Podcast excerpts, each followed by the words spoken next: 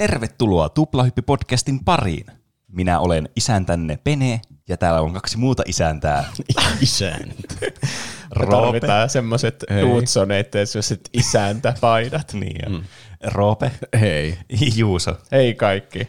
Tuplahyppi Podcast on meidän viikoittainen podcast, jossa puhutaan peleistä, elokuvista, musiikista, popkulttuurin ilmiöistä, aina jostain kaukaisuuksista tähän nykypäivään asti. Ja välillä jostakin ihan niin kuin tangentilta mennään aiheesta. Tässä jaksossa numero 136 puhutaan näistä kategorioista, mitä mainittiin äsken. Aika niin kuin hyvin oikeastaan ja kattavasti, paitsi elokuvat jää pois.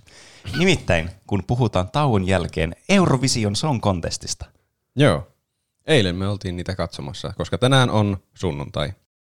Olisi äh, hauskaa ka- kuunnella ja itse asiassa jopa puhua, mitä me oltiin mieltä niistä kilpailuista ja ehkä kilpailusta yleisestikin. Mm, Heitetään kaikki samat vitsit kuin eilen, kun Niin. katsottiin niitä. Eilenhän tätä on harjoiteltu Jep. sitten kovasti.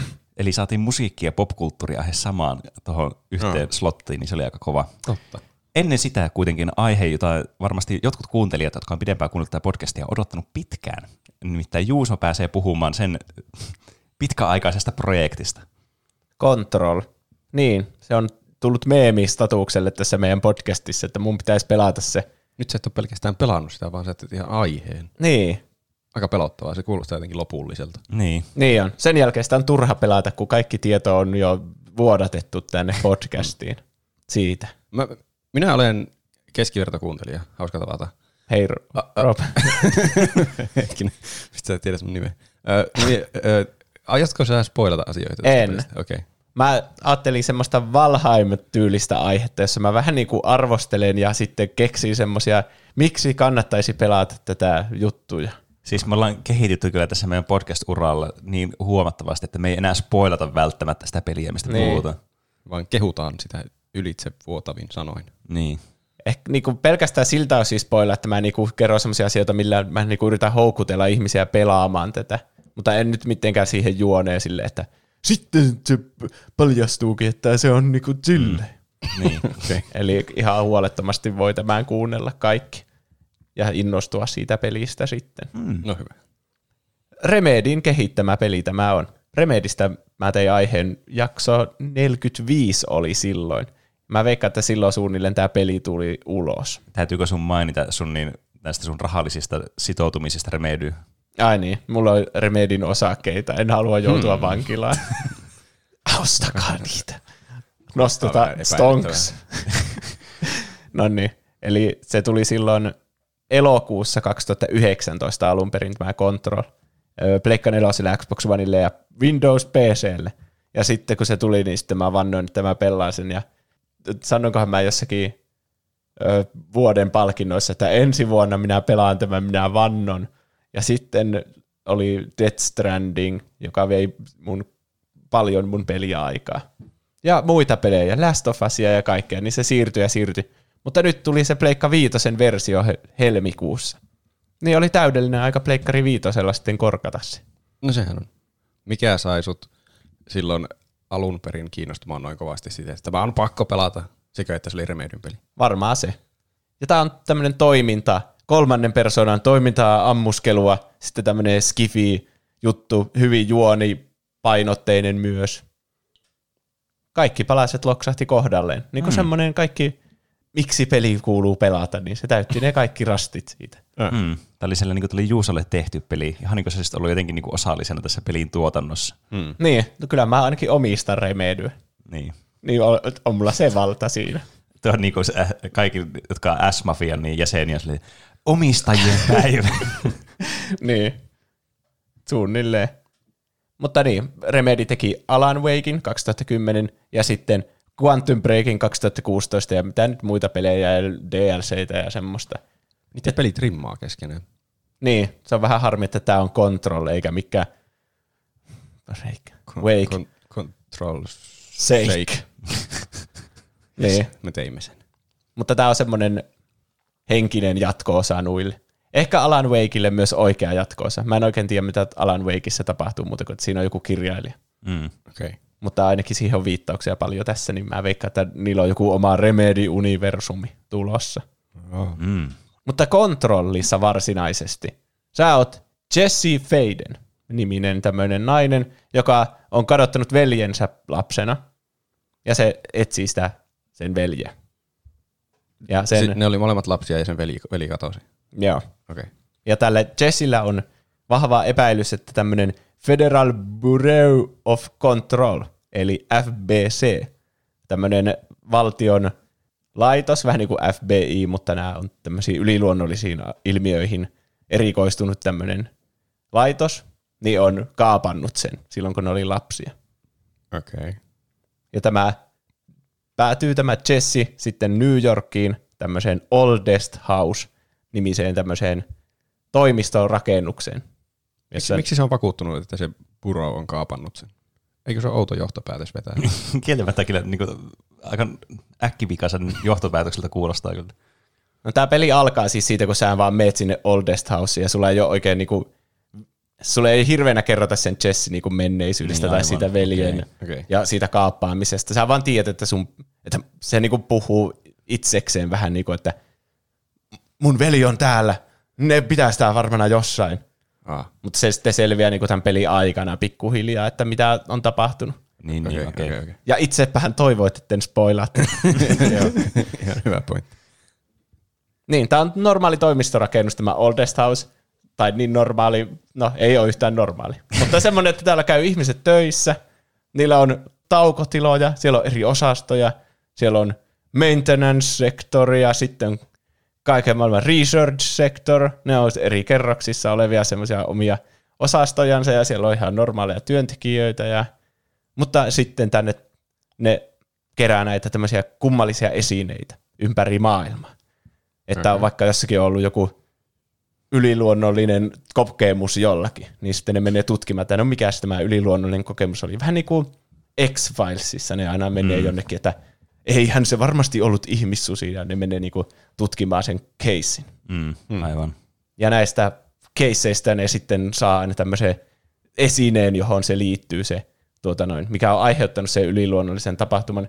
Tai sitten toisinpäin, että sekin se yliluonnollinen tapahtuma on synnyttänyt tämmöisen esineen. Mutta joka tapauksessa ne käy hakemassa sen, ja sitten ne säilötään sitten tänne Oldest Houseen. Mm, okei. Tämä premissi on ainakin kiinnostava. Joten ainakin yksi plussapiste tulee tässä vaiheessa. no niin. Ja tämä rakennus, vaikka se niinku, yksittäiset huoneet näyttää ihan niinku normaalilta, että okei, tässä on tämmöinen neukkari ja tässä on tämmöinen avokonttori, Mm. mutta se muuttuu koko ajan se. Se on niin vähän niin kuin semmoinen Harry Potterista, kun on se taikaministeriö. Että se on niin kuin normaaleja työ, töissä käyty ihmiset käy siellä, mutta sitten siellä tapahtuu kaikkea kummallisuuksia Niin, koko ajan. Että jollakin osastolla sataa vettä. Ja sitten se vähän aukastaa niiden normaalia semmoista elämää niillä kaikilla viesteillä, mitä siellä on eh, hajanaisesti ympärinsä, vaikka joku on jättänyt viestin, että nyt jonkun on pakko löytää se vessa, että se vaihtaa koko ajan paikkaa ja mulla tulee kusi housuun täällä, kun mä, aina se vessa vaihtaa paikkaa, kun mä yritän mennä vessaan. Olisi muuten perseestä mennä, mennä maanantaina töihin ja sun toimistohuoneessa sataa vettä ja sitten vessakin katoilee koko ajan, että sä et tiedä missä sekin on. Hmm. Universumin huonoin maanantai-työpäivä. Niin. Ja sitten osa näistä esineistä, näistä yliluonnollisista esineistä on tämmöisiä voimakkaita, tai voimakkaita esineitä, jotka on yhteydessä astraalitasolle. Oho. Oho. Ja sitten tässä on tämmöinen toinen niin kuin dimensio, tämä astraalitaso, jota ne myös tutkii siellä paljon. Ja tämmöiset voimaesineet, jos sä semmoisen saat haltuun, niin sitten sä vähän niin kuin saat sen esineen kyvyt sitten itsellesi. Esimerkiksi jos olisi vaikka lentävä leivänpahdin, joka on tämmöinen voimaesine, joka on yhteydessä sinne astraalitasolle, niin sitten säkin voit olla lentävä leivänpahdin. Ai niin, sä voit Voi olla olla se leivän paha. No ei, sä niin kuin saat sen kyvyn, mikä niin, sillä niin, on. kyllä, kyllä. Mi- miten, on, onko tässä, niin kuin, tässä universumissa, niin onko nämä niin tämmöiset äh, niin epätavalliset tämmöiset anomaliat niin näille asukkaille? Tietääkö nämä mu- normi-ihmiset niin sanotusti näistä jutuista, vai onko tämä niin salassa pidetty? Joo, tämä on siis todella salainen. Okay. Että aina ne, kun ne käy tutkimassa jonkun paikan, niin ne hävittää kaiken todistusaineiston sieltä ja sitten yrittää uskotella ihmisille, että ei ole mitään yliluonnollista sattunut. Okay. Ja pitää ne kaikki täällä salassa. Tämä päähenkilö on joku ihan normi tyyppi, joka on vaan niin onnistunut murtautumaan tänne salaiseen paikkaan.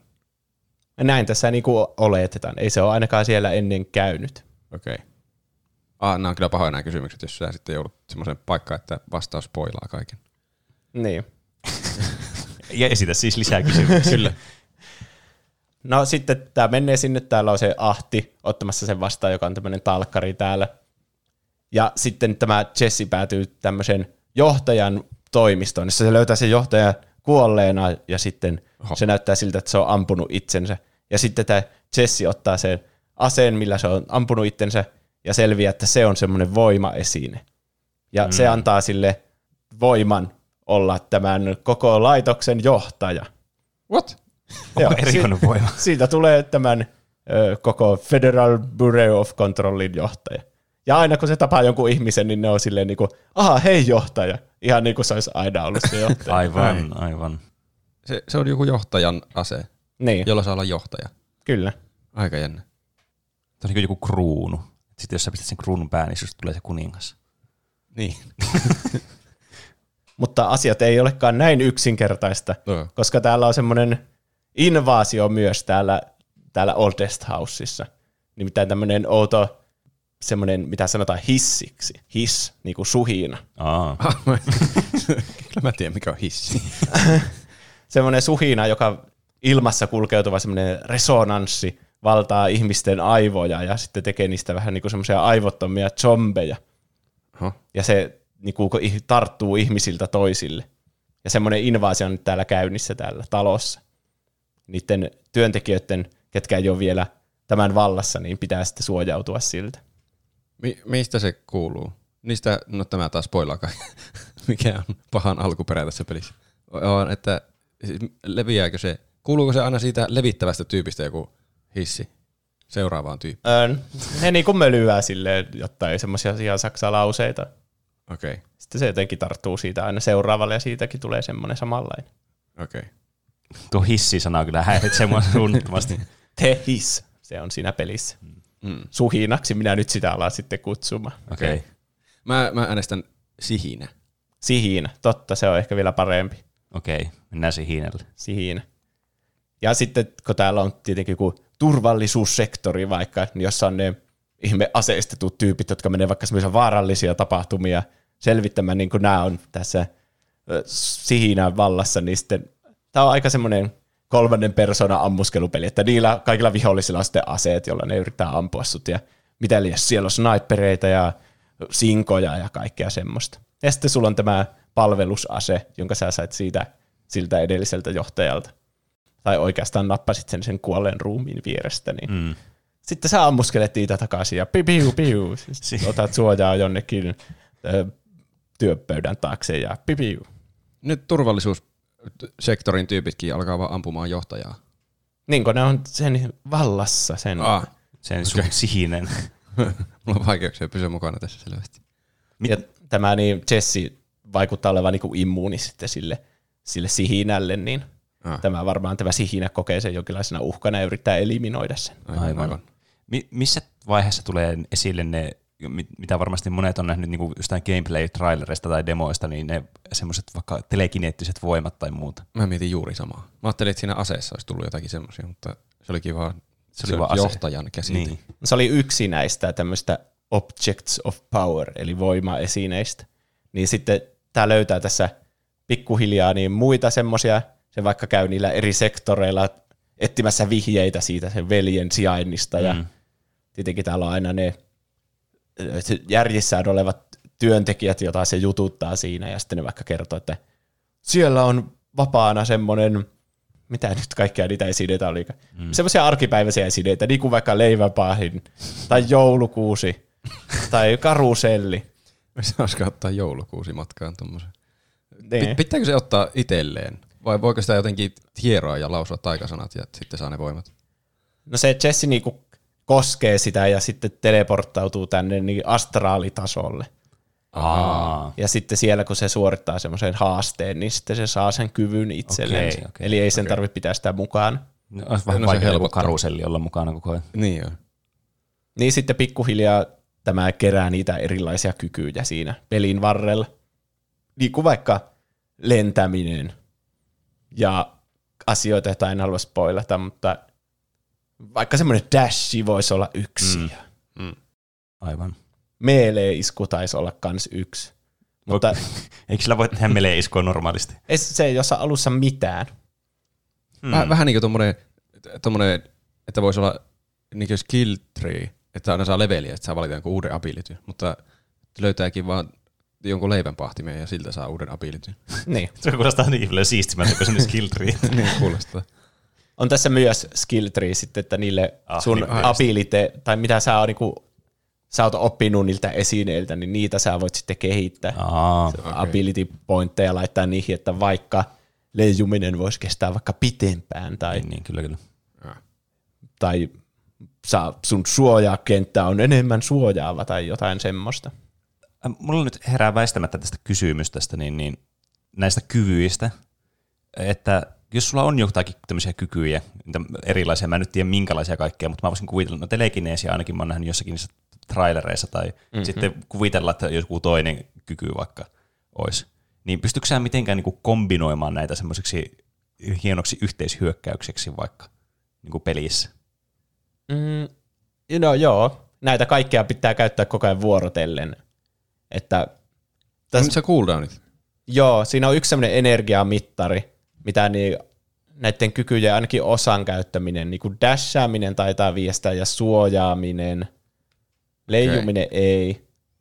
Mutta niin, sitten voi olla vaikka, että tekee suojakentän ja dashaa, niin sitten se on vähän niin kuin kombinaatio niistä Niin, kahdesta. Niin, kyllä, kyllä. Mm. Ja sitten aika paljon tässä kompatti on semmoista, että sä vuorottelet vaikka just sitä telekineesin ja sitten sen aseen käytön välillä. Niin. Että kun ni- aseessa on niinku erikseen ammukset ja sitten nyt lataa itsestään takaisin.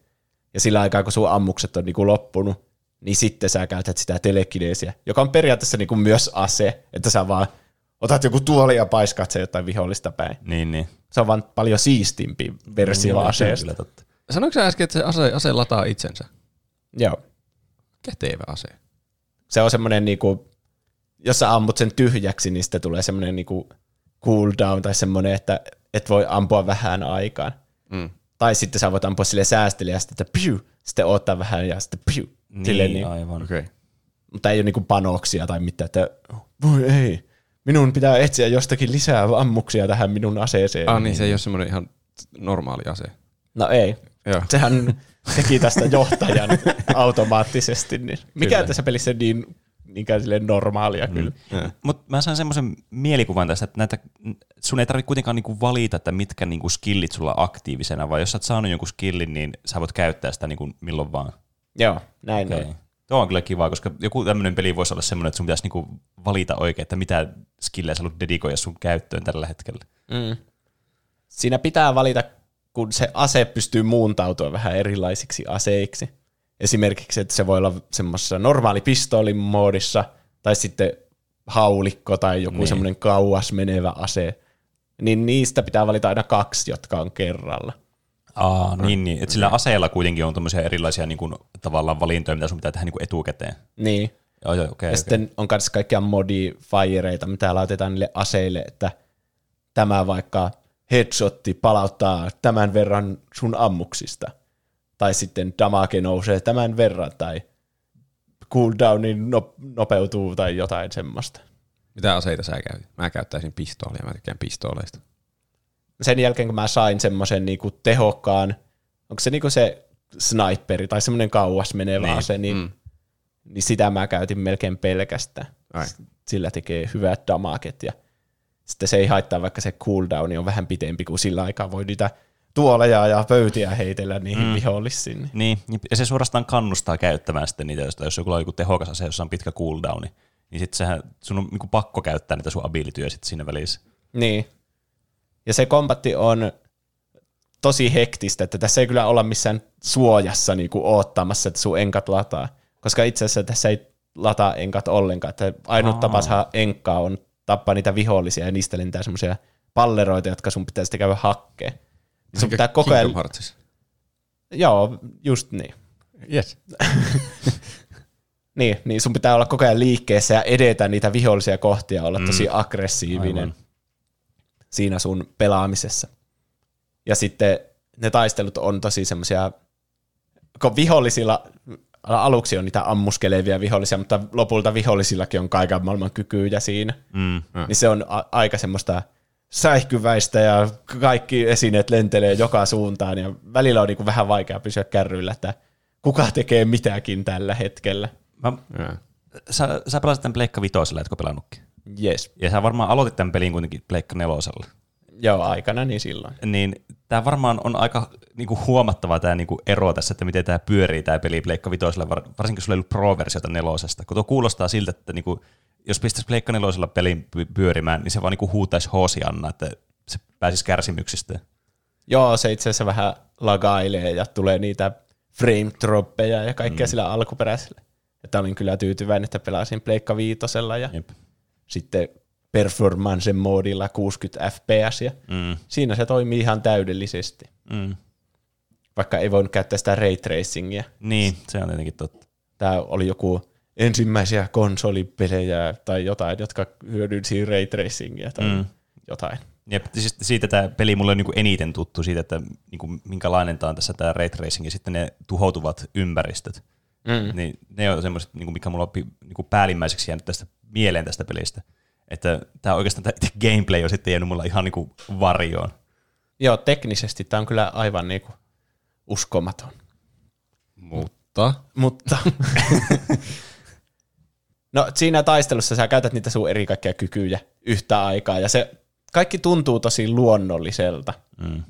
Kaikista parhailta tuntuu se telekinesi ja sitten se leijuminen ja sitten se, että sä oot koko ajan ilmassa ja kaikki sille niinku, sä tunnet oikeasti itse semmoiseksi superihmiseksi, kun sä Niin. pelaat sitä. Se on tosi tärkeää tämmöisissä peleissä. No joo. niin, sitten lopulta kun on saanut Niin. ability. Alussa varmaan on hyödyttömämpi olo. Niin. Sä vähän niin kuin kasvat siinä koko ajan ja siihen mm. tulee aina uusi mekaniikka lisää. Mm. Mutta niitä on ehkä vähän liikaa niitä kykyjä. Ah. Ainakin sen me- melee, sen lähitaisteluiskun voisi ottaa kokonaan pois. Ai. Koska se ei tee melkein yhtään vahinkoa. Ja sitten sä teet sen niin kuin siinä vihollisen lähellä, niin sitten sulla on vähän niin kuin semmoinen palautumisaika ennen kuin sä voit tehdä mitään. Semmoinen niin kuin, sä niin kuin oikein käytät kaiken sun energiaa sille, ja sitten se vihollinen vähän niin kuin menee taaksepäin, mutta se ehtii jo nostaa asseen ja alkaa ampua sun. Eikö ole semmoista tilannetta, että ei ole vaikka mitään muuta, mihin muuhun, mihinkään muuhun energiaa kuin lähitaisteluliikkeeseen? Luulisin, että se olisi semmoinen niin viimeinen vaihtoehto. Niin, ei, en mä näe mitään tilannetta, missä se olisi hyvä. Koska kyllä sulla on aina joko sitä energiaa, jolla sä voit sitä telekineesiä käyttää, että sä, jos sulla ei vaikka esineitä lähellä, mm. niin sä veet vaikka maasta semmoisen palasen lattiaa ja sillä heität Ai. sitä vihollista. Niin. Eli niin kuin joka tilanteessa pystyy käyttämään sitä. Tai sitten sä muutat sun aseen haulikoksi ja ammut sitä vihollista naamaa. Mm. Mm. Molemmat on parempia kuin tuo se lähitaisteluisku. Ja sitä ei voi mitenkään kom- kombottaa, että se on vaan aina yksittäinen semmoinen. Ai, Onpa harmi. kuulostaa vähän kömpelöltä. Niin. Ja siinä tulee se ongelma, että tässä kaikki näppäimet on niinku käytössä siitä sun ohjaimesta. Ja jotenkin mikään niistä näppäin kombinaatioista ei tuntunut mulle mitenkään luonnolliselta. Että mä jatkuvasti kävin siellä valikossa valitsemassa, että ei, mä laitan hypyn tuohon ja tuohon sen lähitaistelun ja tuohon dashin. Ja Niin. Mm. Jotenkin aina ne oli vähän pielessä. Mm. Onpa harmillista. Et, niin tässä ei voinut niinku erikseen muokata yksittäisiä näppäimiä, vai pystykö? Se kaikille näppäimille pystyy laittaa sen. Aa, okei. Okay. No niin. että saa sitä itse muokata, mutta jotenkin mel- melkein missään pelissä ikinä mä en ala muokkaamaan Niin. niin. niinku näppäimien tuota layouttia. Mm. Mutta tossa alkoin. Se on vähän hassua kyllä. Niin. Oli, oliko ne alun perin jotenkin niin epäloogisella paikalla vai oliko sä, että nyt mä teen tästä minun käteeni sopivan täydellisesti? Siinä voi myös vaikuttaa se, että kun alussa saa niitä kykyjä niin yksi kerralla, niin sitten vaikka sun X on varattu jollekin leijumiselle, minkä sä saat puolessa välissä peliä, niin sitten tuntuu hassulta, että miksi mä laitan siihen jotain, mitä mä käytän nyt. Mene, meneekö, niin, meneekö ne siis automaattisesti johonkin vai päätetäänkö siinä, kun saa joku kyvy, että mistä nappulasta haluat käyttää tätä? On siinä niinku oletus siinä alussa. Okei. Okay. Sitten mä alkoin siellä valikossa olemaan aina, että no miten päin nämä kannattaa nyt laittaa. Aivan. Niin, se maito oli niin sanotusti kaatunut jo tässä vaiheessa. Niin. Mm. Mulla on vieläkin siis aina, aina kun puhutaan konsolipelien näistä niin button layoutista, niin siis mun on vieläkin jotenkin vaikea ymmärtää sitä, että nykypeleissä, tosi monessa pelissä voi melkein niin kuin itse kaikki näppäimet säätää noissa ohjaamissa, kun on tottunut siihen, että vanhoissa peleissä oli aina, sulla oli jotakin niin kuin niitä layout-valintoja mm. optionsessa, joku muutamasta johonkin, saattoi olla oikeasti johonkin 15. Ainakin James Bond-peleissä niitä oli ihan järkyttävää määrä aina. Aha. Niin, mutta niissä oli sitten aina se ongelma, että yleensä default oli paras, mutta jos se ei ollut, niin sitten kai ne oli ihan perseestä ne kaikki muut. Ne oli jotenkin ihan niin kuin alienille suunnattuja. Mm. Niissä oli monesti, että jos vaikka siinä defaultissa on joku kaksi näppäintä väärillä paikoilla, niin. niin sitten yrittää etsiä jonkun toisen, mutta sitten siellä on joku, ne on oikealla paikalla, mutta kaikki muut on ihan väärillä niin, paikoilla. Niin, siinä on jotakin, että tatit vaihtaa pääpuolia, niin. tai että sun pitää käyttää d ja tattia, mm. jotakin ihan älyttömiä. No niin, tässä oli vähän liikaa niitä eri kykyjä, niin kuin kyykky. Mä laitoin kyykyn, kyykkyyn menemisen alanuolelle. Ja sitten mä vaan unohdin sen, enkä käyttänyt sitä ikinä. Aa. se oli vähän niin kuin semmoinen mun roskakori, se nuolinäppäimet. koska eihän niitä voi ikinä pelaatessa käyttää. No, tai jotenkin, niin. kun sä liikut sillä oikealla tatilla ja sun, ei kun vasemmalla tatilla, niin, niin sun pitää niinku koko ajan pitää peukalo siinä. Mitä, niin siis, mitä, te, mm. mitä sä teit siitä, kun sä painoit sitä tattia alaspäin? Siis niinkö kliks? Se on sprintti. Ah, ah no niin, se tietysti. on kyllä sprintti. Totta. Mikäköhän sitten on kyykky? Ympyrä o- mulla ainakin totta. Se, niin, oikea tatti, ala, siis oikea tattia painaa tai ympyrä. Mm. Se, se on varmaan monissa peleissä. Mutta tehdään kysymys, että niinku, onko tuossa pelissä sillä kyykyllä tarvetta? Niin. Ei mun mielestä, koska ei siinä olla suojassa ikinä. Niin. Ja kaikki ympäristöt vaan että sä kauaa oot suojassa missään, kun kaikki ympäristöt vaan menee ihan paskaksi siinä sun ympärillä. Niin, mm. vähän silleen niin kuin herää semmoinen kysymys, että olisiko tässä voinut niin kuin jättää joitakin noita puolia pois, että tämä olisi vähän niin kuin suoraviivaisempi silleen pelattavan. Niin kuin sä mainitsit, että rajoitetaanko sitä mitenkään, että mitä noita abilityjä voi olla kerralla päällä, niin sitä rajoitetaan näppäimien määrällä. niin. Ainakin Mitkä saa assignattua itselle sopivaksi. Niin. Onko tässä mitään semmoista action-rullaamista valita vaikka joku, tai käyttö joku skilli? semmoista, monessa pelissä, missä sulla on monta vaikka aseetta, niin sulla tulee se niin aseen rulla tulee. Niin, Ratchet Clank. Niin, vaikka. just sen tyylinen. Ei, kun tässä on ne kaikki niin kuin siinä. Koko ajan. Koko ajan. Mm. Ainut on, että valitaan kahden niiden sun aseen niin, niin. välillä. Hmm, aika erikoinen systeemi. Tai siis niin kuin, en, en yritä nyt sanoa, että olisi huono systeemi mitenkään, mutta siis semmoinen niin kuin, jotenkin epätavallista, että ei ole tuommoista valintaa. Että mm. kaikki on niin kuin koko ajan sun käytössä jotenkin. Ehkä, mm. ehkä se sitten, jos oikein harjoittelisi hirveän, saisi jonkun hyvän layoutin itselleen tehtyä ja harjoittelisi niin. hulluna, niin sitten voisi käyttää kaikkia abilityjä sillä mm. niin kuin Jumala. Niin, kyllä. Kyllä sitä sitten, kun vihdoin päätyi siihen tiettyyn, että nyt mä en enää vaiha näitä näppäimiä, niin kyllä se sitten alkoi niinku luonnistua tosi hyvin. Mm. Mm. Että käytti justiinsa niitä dashaus ja leijuminen ja sitten se telekineesi. Mm. Ja sitten ampuu ja kaikkea. Kyllä siinä erilaisia mä en halua spoilata, miten niitä kaikkia kehitetään sitten niin. eteenpäin vielä, niitä abilityjä. Mm. Niin sitten pitää vielä tehdä semmoisia kahden näppäimen yhdistelmiäkin, okay. kaikkia semmoisia. Okay. Huh.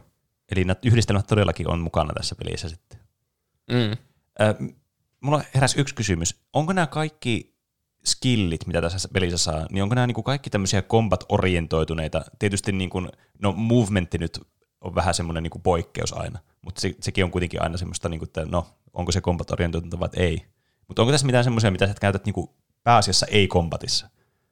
Mm-mm-mm. Onko tässä putsleja? No semmoisia tosi yksinkertaisia, että pitää joku laatikko telekineesillä siirtää johonkin toiseen paikkaan. Ah, okay. Mutta ei ole semmoista niinku pähkäilyä. Ah. Ja ei taida olla mitään ei-kombat-orientoitunutta. Niin, niin. Enkkaa tietenkin voi kasvattaa, se liittyy taas kombattiin. Niin, eli siis... Ehkä se leijuminen, kun sit, siinä on aika paljon semmoista, että jonnekin paikkaan sä voit mennä sun mielikuvituksen avulla. Tai silleen, että joku paikka niinku ei ole mitään näkymätöntä seinää. Sä niin. vaikka korkealla jonkun aukon. Mm. Mm. Ne on semmoisia hidden locationeita täällä. Niin sä vähän niin kuin pääset sinne sitten, kun pääset. Niin, niin kyllä. Ja joko sä voit mennä eri, samalta korkeudelta er, niin kuin vastakkaiselta puolelta vaikka mm. niin kuin dashailemällä sinne. Tai sitten, jos sä saat lentää, niin sä voit lentää sinne. Aivan. Ja sitten niitä voi kasvattaa kanssa, että kuinka pitkään sä leijut vaikka niin, tai niin. jotain semmoista. Joo, joo. Niin nehän nyt ei sille suoraan liity kombattiin. Niin. Mä ärsyttää aina peleissä, jos jossakin alussa näkyy joku paikka ja, ja tajuaa, että eihän tuonne voi päästä. Ja sitten, että niin mä saan varmaan joskus jonkun ability, että mä pääsen tuonne. Mutta sitten tulee semmoinen hirveä vaiva alkaa muistaa kaikki ne paikat, mihin voisi päästä sitten lopuksi. Mm. en mä jaksa, varsinkin jos haluaa vaan pelata jonkun pelin läpi, niin mä haluaisin tietää, mitä siellä on, mutta mä en jaksa alkaa pitämään muistiinpanoja, missä on paikkoja, mihin pitää päästä sitten, kun on saanut tarvittavat Niin. abilityt. No on kyllä tämmöisiä niin kuin, äh, pelien ongelmia siinä mielessä, että siis tuossa niin kuin on hyvät ja huonot puolet. Just hyvä puoli on se, että se on kiinnostavaa, sä niin tuut takaisin Niin. paikkaan sillä uudella skillillä. Mikä tietysti nyt vaikka niin kuin Metroidvaniat, niin kaikki pelit niin kuin perustuu tähän kyseiseen niin kuin loopiin. Mutta sitten sit toisaalta just tuo, että pitäisi muistaa kaikki ulkoa. Ja sekin tuntuisi vähän huijaukselta ja tyhmältä, että jos sulla vaan lukisi jossakin, että hei, mepä tänne sitten käymään. Mm. Niin tavallaan tuo on niinku tämmöinen mahdoton yhtälö, josta niinku vähintäänkin joku jää aina niinku jollakin sorttia niinku mm. pettyneeksi. On, on siis varmaan on hyviäkin puolia totta kai mm. niissä. Et jos tykkää pelistä paljon ja sitten kun se on ability, niin, Niin, haluaa vaan tutkia paikkoja niiden kanssa, niin sehän on hauskaa. Mutta mä oon kyllä sun mielestä niinku kanssa samaa mieltä siinä, että jos se niinku on tavallaan, niinku, se ei tarjoa sulle mitään muuta kuin semmoisen keräiltävän asian, niin ne on vähän ärsyttäviä mun mm. mielestä. Joo, ei tässä mitään hirveä merkittäviä ne paikat on, jonne sä pääset niinku niillä sun kyvyillä jälkeenpäin, jos sä käyt vanhoissa paikoissa. No on enemmän semmoisia just, että siellä on joku aseen modifieri vaikka, mm. Mm. Tai sitten ability pointseja löytyy sieltä tai Niin, niin, jotain. Niin. Mikä tietenkin kannattaa myös tutkimaan näitä. Ja tai löytyy joku hassu huone, jossa on vaikka jotain niitä dokumentteja, joita sä voit lukea läpi tai jotain. Niin. Mm. Esimerkiksi yksi huone on ihan täynnä muistilappuja ja sitten siellä lukee jotain, että, että kloonautuvien muistilappujen ongelma on havaittu tällä, että yritetään pitää se tässä huoneessa vain tai jotain semmoista. Tämä kartta, tämä Oldest Houseissa, se on aika sekaava ja tämä ei hirveänä mun noudata niin fysiikan lakeja, mikä on tietenkin tosi hauskaa, Mm. että paikat ei välttämättä fyysisesti voisi olla mahdollista, että vaikka isompi huone on pienemmässä tilan sisällä tai jotain niin. semmoista. Mm. Mutta sitten tämä navigointi tässä on välillä aika vaikeaa. Sulla on niinku se kartta, mitä sä voit katsoa, että okei, nyt mä oon täällä. Siinä on aina se yksi niinku osasto kerralla, että vaikka mä oon nyt täällä tutkimuslaitoksella. Mutta kaikki kerrokset niinku korkeussuunnassa on vaan siinä yhden, yhteen niinku lätkästy. Ne on vähän sille eri sävyillä, että mikä on alempana ja ylempänä. Aa. Mutta sitten kun vaikka siinä on joku markkeri, että sun pitää mennä tonne, niin on aina ihan hämmentynyt, että no mikä kerros tuo on, ja sitten saattaa niinku pyöriä hullun Niin. kauan jossakin. Ja sitten niinku, että ai se olikin, pitikin mennä tuolta kiertää ja mennä jonnekin eri kerrokseen, niin Niin. semmoinen on tässä aika yleistä. Ja sitten myös kun ne paikat näyttää tosi samoilta, että on vaikka niitä neukkareita monta jossakin samassa kerroksessa, niin sitten ei oikein tietää, missä niistä mä oon käynyt. Että tässä kuitenkin on kiva tutkia kaikki paikat ja niitä lu- do- lukea niitä dokumentteja ja tämmöistä. Mm. Mm. Löytää niitä.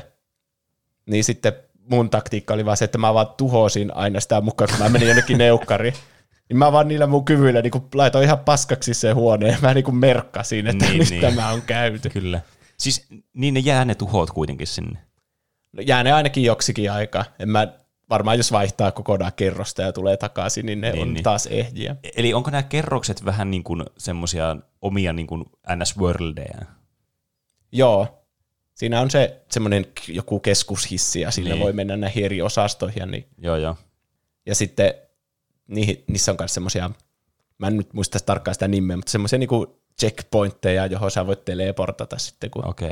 sä etenet sitä pitkin. Ja niihin voi mennä aina toisesta checkpointista toiseen ja sille. Minkälaisia ne checkpointit? Onko ne semmoisia, niin kuin, että se on vain semmoinen pelimarkkeri, että tässä on tämmöinen, vai onko ne niin kuin ujutettuna siihen peliympäristöön jotenkin? Se on, niin, on se siinä Loreessa jotenkin, mikähän sen nimi oli, joku Place of Power tai joku semmoinen, ja sitten sun pitää mennä siihen ja sitten olla sille ja sitten jotain siinä ympäristössä, ympäristössä tapahtuu, että vaikka siellä on semmoista punaista ainetta, niin se vetäytyy sille näin. Se kuulosti enemmän Witcheriltä, mutta ymmärrän mitä Ah, tarkoittaa. siinä on Place of Power. Niin on. se Geralt aina sille. Mm. Mm, I can smell it. The place of power. Got to be. Hyvin Roope on hämmentynyt. Olisiko se control point tässä? Okei. Okay. Siinä olisi enemmän järkeä, siinä on se control-sanaakin. Mm.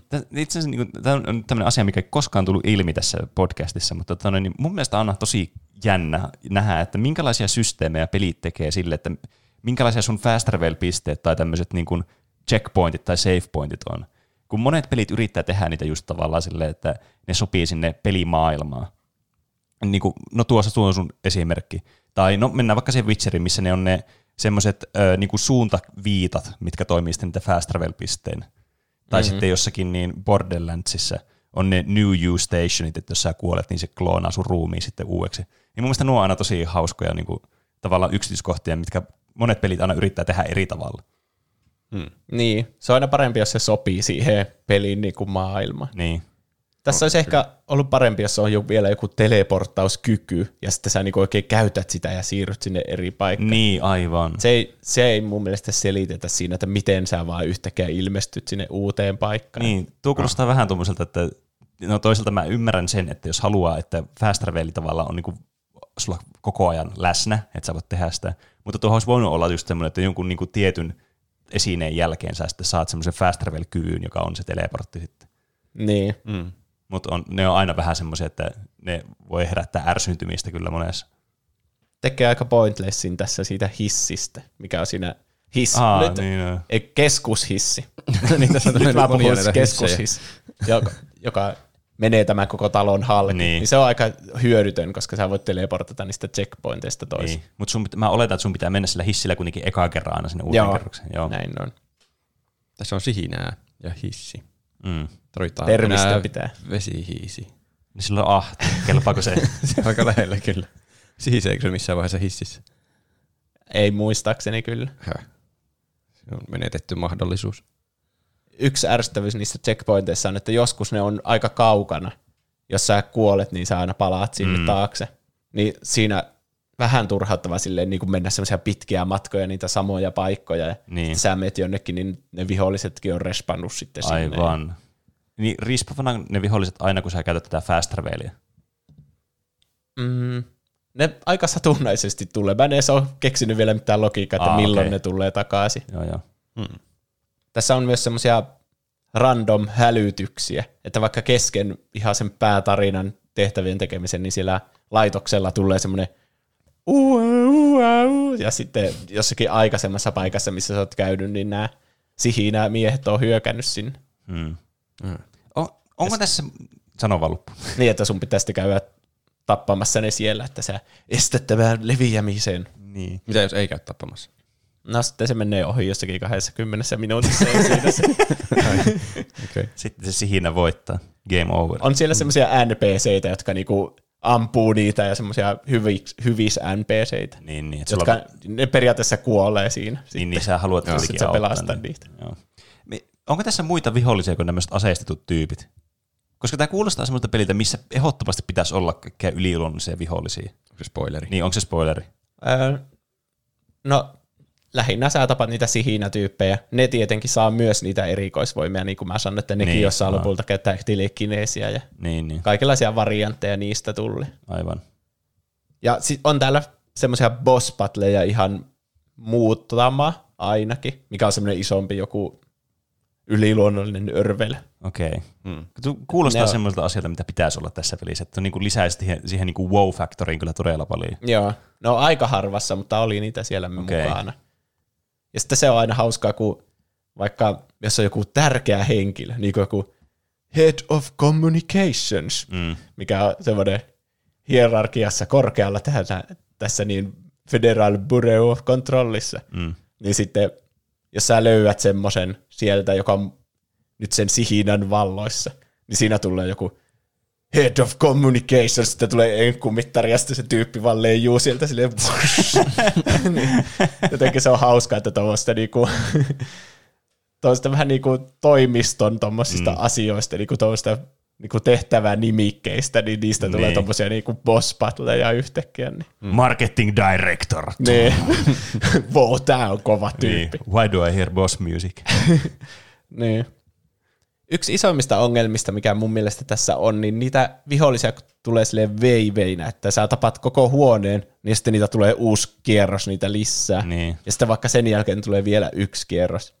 Mun mielestä se on aika turhaa, koska se eka kierros on aina tosi helppo. Niin. Ja sitten se vaikeutuu ja vaikeutuu. Niin mun mielestä nämä taistelut vaan kestää monesti ihan liian kauan. Aa. Että yksi kierros ainakin olisi voinut ottaa pois siitä, niitä vihollisia. Mm. Ja sitten tosiaan, jos sä kuolet, niin sä menet sinne checkpointille ja menet takaisin sinne, ja sitten sä taas tapaat ne kaikki kierrokset, niitä vihollisia. Niin. Niin. Mm. Se on hauskaa se kombatti, mutta kyllä siihen kyllästyy tässä peliaikana jossain vaiheessa. Okei. Okay. Tuo kuulostaa vähän ongelmalliselta silleen pelille, joka on niin kuin, joko fokusi on nimenomaan tämä kombatti. Ko- Koska ainakin tästä selityksestä on tullut sellainen mielikuva, että tämä on niin ollut se pääjuttu. Tämä on kuitenkin niin kuin tämmöinen action-painotteinen tämmöinen niin taistelu, ammunta, taitopeli. Mm.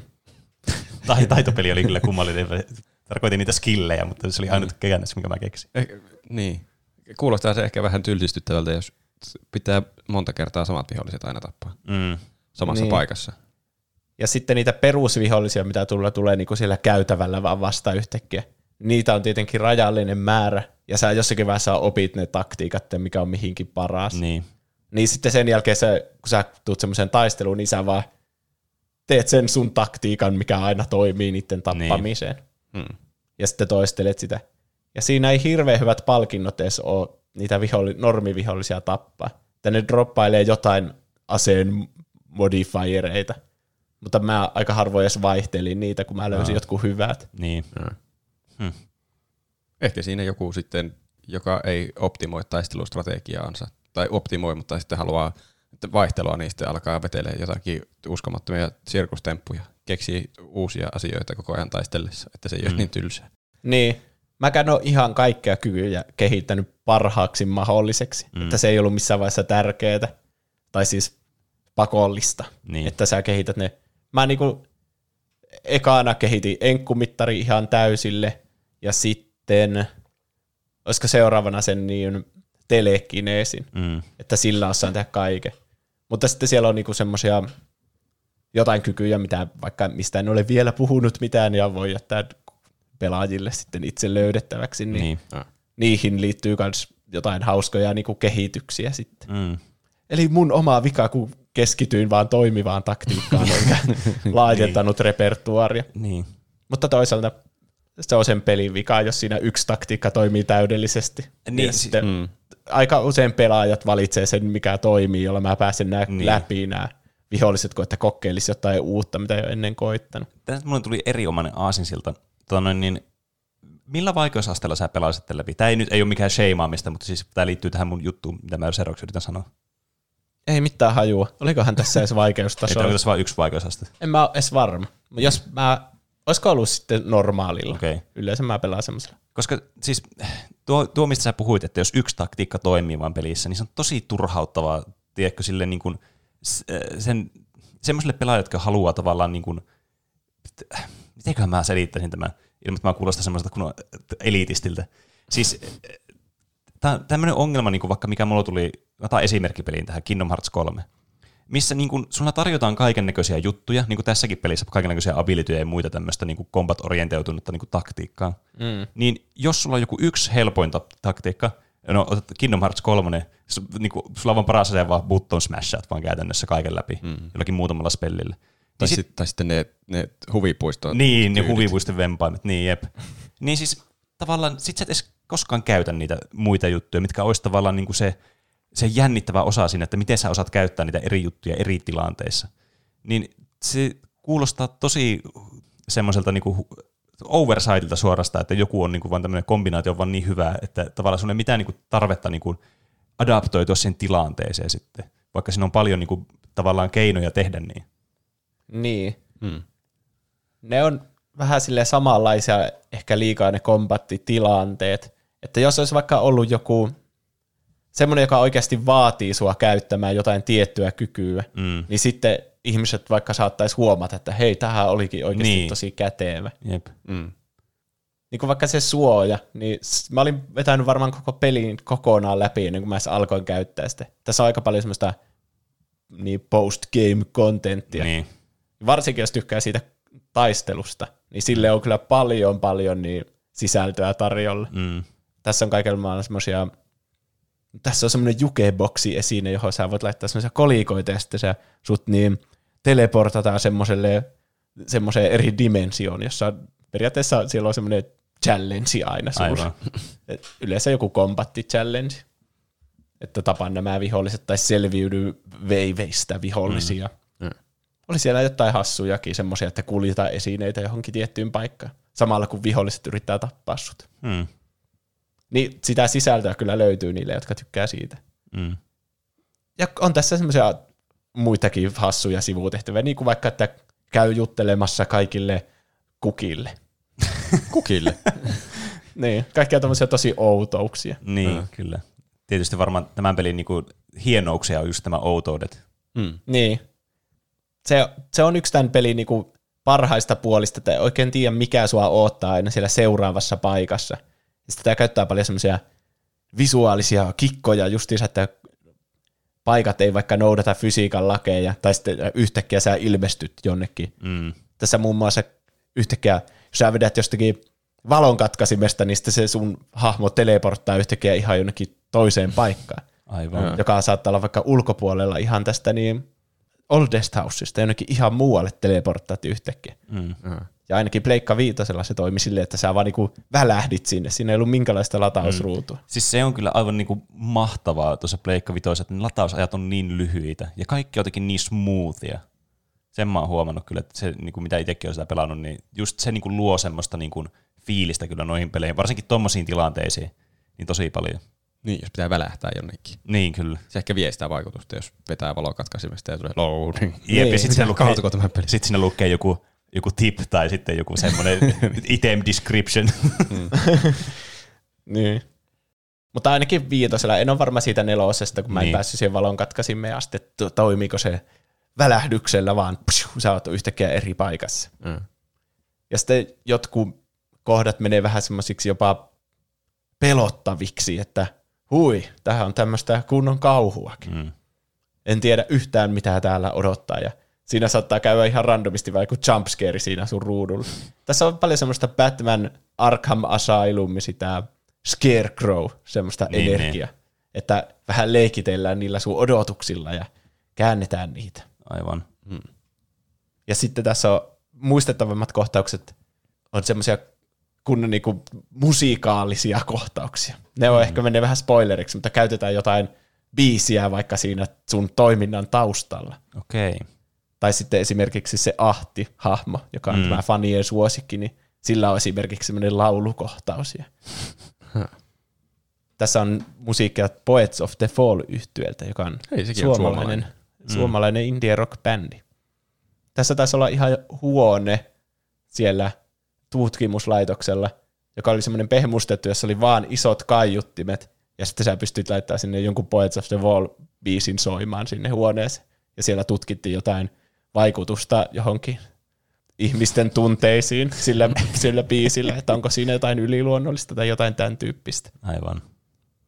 Ja, niin, ja sitten susta on hauskaa aina löytää joku tommonen outo paikka, niin kuin vaikka tuo, missä testataan musiikkeja, tai sitten tutkitaan jotain liikkuvia marionetteja, tai mitä nyt ikinä sieltä löytyykään. Mm. Siellä on semmoinen kokonainen osasto, johon ne on säilönyt niitä esineitä, mitä on haettu eri puolilta maailmaa, ja Niin. Siellä on vaikka niinku vankilassa se joulukuusi, niin se on jotenkin hassua. Ja sä löydät jonkun audio semmoiseen nauhan, jossa joku haastattelee kumiankkaa. Sille yrittää saada sen niinku vastaamaan, mutta se haastattelussa vaan kuuluu tietenkin se haastattelijan ääni. Niin. Äh. Kaikkea tosiaan tosi kummallisuuksia tulee siellä vastaan. Kyllä tämä vaikuttaa humoristiselta peliltä. Niin kyllä. Yksi mun lempiosastoista on semmoinen, minne ihmi, missä on kirjeitä, jotka ihmiset on lähettänyt. Mä ymmärsin, että jonnekin valtiolle tai jonnekin. Tai toisille ihmisille. Jotain, missä ne kertoo niiden yliluonnollisista kokemuksista. Mm. Ja sitten tämä FBC on puuttunut sitten tilanteeseen ja ottanut sen kirjeen itselle ja mm. alkanut niinku selvittää, että onkohan tässä joku oikea yliluonnollinen juttu kyseessä. Siellä on kokonainen osasto ja niitä on varmaan 30 niitä kirjeitä, mitä sä pystyt lukea sieltä. Meneekö se hirveäksi työmaaksi, jos haluaa lukea kaikkia niitä kirjeitä? Menee. Okei. niin, niin mä mietin. Joissakin peleissä on niin, niin kuin, miten Divinityssä on aivan hirveä mm. määrä niitä kaikkia loreja ja niitä kirjoja, mitä voisi lukea. Sen takia Ja se niitä peli kestää jaksa 500 lukea. tuntia. Mm. Joo, tässä tulee monesti semmoisia kokonaisia A4 vaan tekstiä sun ette. Ja jos sä haluat ymmärtää siitä loreesta ja tarinastakin, niin sun pitää ainakin jotkut niistä lukea. Niin. Aivan. Jotkut on ihan semmoista huumorikontenttia, niin kuin vaikka, että miksi tämä vessa on aina väärässä paikassa. Mutta sitten on joku tärkeää, mikä liittyy johonkin menneiseen asioihin ja kaikkeen, niin Ja. sitten ne pitää lukea oikein huolella. Tuleeko siinä joku semmoinen indikaattori, että tämä nyt on alert, alert luet tämä, jos jotakin luet, niin tämän, tämän lapun luet ainakin. No eipä oikeastaan. Aa. Eli pitää kaikki lukea läpi, että mm. löytää varmasti. Niin. Vi- Yksi muuten, mikä jäi ihan täysin puuttumaan. Mä muistin, tai tuli mieleen tuosta kirjeistä. Mihin aikakauteen tämä niinku sijoittuu? Mm, ny- nykyaikaan kai tämä sijoittuu. Okei. Okay.